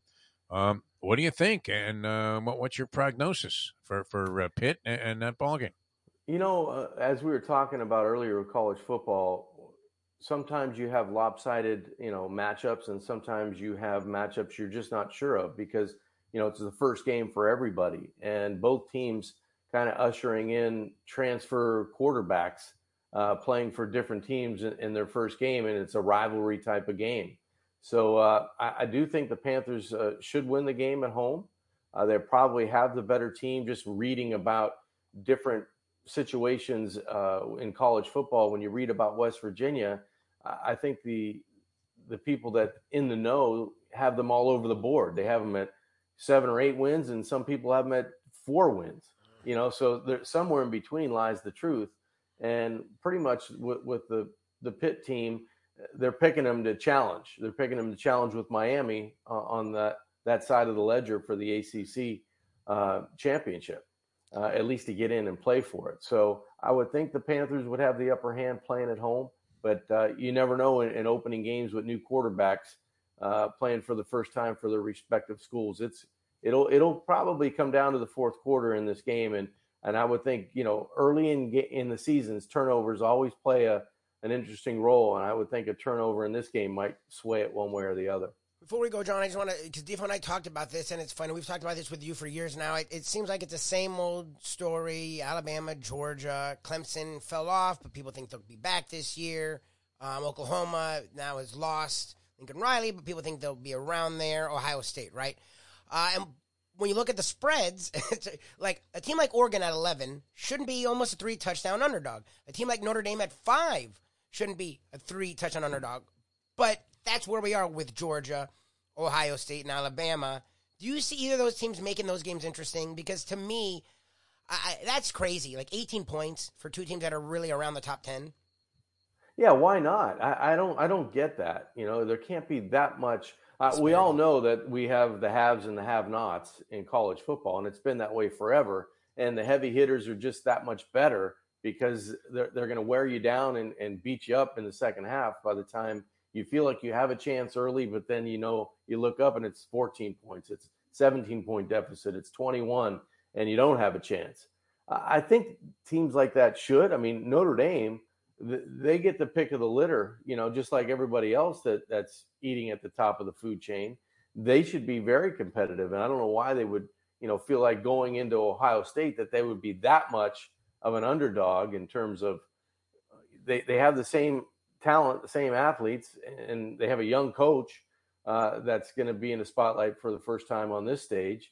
But uh, they it should be a competitive football game. I'm looking at you know you look at teams like Baylor and you look at teams like Utah. You know they always take for granted some of the lesser brand names, but those two teams are going to be really good in their respective conferences. So uh, it'll be interesting this year in college football. I, I still think that you know the, the Georgias and Alabamas and Ohio States are going to you know be there at the end, but there, somebody's going to you know the Texas A&M are, is it their year to come through and finally you know knock off not only knock off Alabama but continue that. In, in, the SEC and be and be one of the the big guys at the end of the day that's you know standing on top of the mountain. I, I don't know. It's it's going to take a it's going to take a lot to get Alabama this year because they're pissed off. You know, Georgia knocked them off the mantle. They're, they're going to want to get back on top. But I still think there's room for, you know, a lesser brand name, you know, than, than those three or four that we mentioned. Somebody to, to be a surprise this year. Not that they're in the same category, but uh, will there be comparisons to Gerry Faust if this Freeman cat gets blown out of the building in his first game? He, he seems to be far more together and uh, you know uh, capable of of performing at this level than, than Faust was uh, after coaching in high school and feeding them all, all of those 320 pound linemen that, that kept the Notre Dame program going at a top level. Uh, for a long, long time. Uh, all right, and a week from Thursday, the NFL kicks off. Uh, John Congemi. Uh, wow, what a matchup on Thursday night football! The Bills and the Rams. Nice. the Rams, who I think are being overlooked at like eleven to one to come back and repeat as Super Bowl champions. I, I think they have an excellent chance uh, to win the NFC, and the Bills are everybody's uh, darling to win it all this year. Uh, great, great matchup. Uh, I, I, was thinking, oh, I'm not buying the Buccaneers uh, this year. If I was going to eliminate a team that everybody thinks is in contention for the championship, now they'll probably win it and, and go undefeated. But that offensive line, uh, I'm going under the uh, women weaken legs theory. the Mick from Rocky. Once a woman is in your head, I don't know if uh, this has been your experience, but uh, if she gets in your head in the wrong way. Mm. And, and starts to interfere with the vibe that you have going at work, no matter what your job may be, very, very troubling, uh, you know, and, uh, detrimental uh, overall to your performance. And I believe that's going to happen to Tom Brady. I, I think Gisele is occupying his mind to an extreme. I mean, who, who, who leaves practice for 11 days and, you know, goes on a vacation to the Bahamas? Yeah. And who are we to argue with the Mick? You know, yeah. he had it right. He's right. Especially with that breath coming in the corner, you would think from the Mick, right? Uh, it, it's going to be a tough one for Tampa Bay. I agree with Lubie. The offensive line, I mean, Tom Brady can mask a lot of deficiencies on an offense, but I'm not so sure if you have multiple injuries to an offensive line, at some point, that depth is going to catch up to you. So I, I, if I had to, you know, maybe take a step back on one of the teams, it might be Tampa Bay. But gosh, if they figure it out, they're loaded at wide receiver, and their defense looked really good when I, I saw them a couple weeks back, just in the in the practices against the Dolphins. So Tom Brady has a way of of, of you know taking some really bad situations and you know pot of gold at the end of the day. So he's the one guy you can't count out. I'm going to take on advertising on his shoes. I, I am because he's going to be looking up at the lights. By the way, I, did Burgess Meredith win an Oscar for his uh, portrayal uh, of Mick in, in the Rocky movies? Because uh, I mean, uh, every gym that you went to, and I, I hung out in a lot of these boxing gyms, these old ancient relic gyms, uh, like the uh, Main Street Gym in, in L.A. and Fifth Street uh, Fifth Street Gym down here when it was uh, in, in kind of the tail end of its heyday. And, and there was always a guy like that there. Yeah. Always. And, uh, you know, he, he was like uh, bringing the spit bucket up uh, during a, a sparring session. And then a- as he uh, walked away from the ring, he would show you a, an old, like, uh, you know, uh, faded out picture of himself from a newspaper clipping out of a newspaper that was out of existence. Where, where he was in that pose and said, "I fought the champ twelve rounds." a lot of people Just happen thought to have won. this in yeah, my yeah. pocket. Yeah.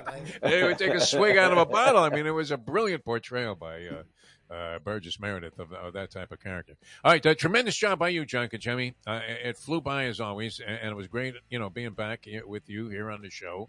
Uh, looking forward to, uh, I know, a great, great season with Jimmy Johnson's Big Chill. Yes, sir. And uh, that's mile marker 104 That's uh, in the uh, beautiful spot of Key Largo. Uh, what, what are you going to be on next? I mean, uh, you uh, you have so many things going. Uh, do we catch you daily on that dolphin thing? No, every stream? Sunday. Every, Sunday, Sunday. at eleven thirty, we'll be on uh, Channel Four, WFOR, uh, Nice. CBS. So You carried Jim Berry run. also. You carried Berry. in- in that. Berry was Jim, grasping Jim will be straws. joining us on the fifth quarter. He won't be on the on the day on the eleven thirty show, but he'll be anchoring the uh, fifth quarter. That's for sure. What's he doing? Uh, getting bombed during the game? He's in- Jim he's Berry in is a very now. Professional big guy. Yeah. He's Oh on yeah, the that's news right. Side now. No, he does a great job, Jim Berry. Yes, he He's, uh, does. always, uh, you know, a good guy to work with and uh, work around. Uh, so uh, excellent. All right, John. Uh, thanks so much. Great a stuff. great week. Uh, good luck in your game on Thursday night, Pittsburgh. Uh, I don't know. Well, should, should we send you a text? It's over if they get up three nothing.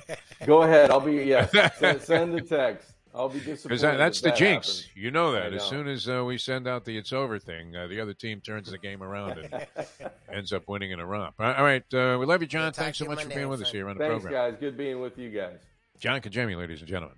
Dateline Dolphins. Although uh, Mayhem Monday, what do you think? Julian Mayhem Monday and play uh, Pigskin Playbook are the two I like the most. Pigskin Playbook is a good one. Sarni. Either- either I, I one knew of two. was good for this. yeah, of course. I figured he would have a very viable suggestion on this. Uh, Pigskin preview doesn't really tell the story because No, it's no. mostly a review, is it not? I mean, uh, you Yeah, know, when no. you're coming on on a Monday, you're talking about the NFL, the college football weekend. Uh, so, uh, you know, and, and review doesn't work there. Pigskin review. No, no. No, because there's no alliteration, and you have to have it. I like that. All right, work on that, Lubie.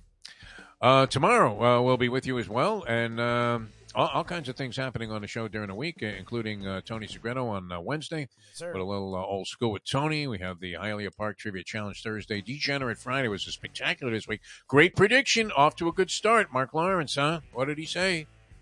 Take the points. What, what was it? Northwestern, not West Virginia.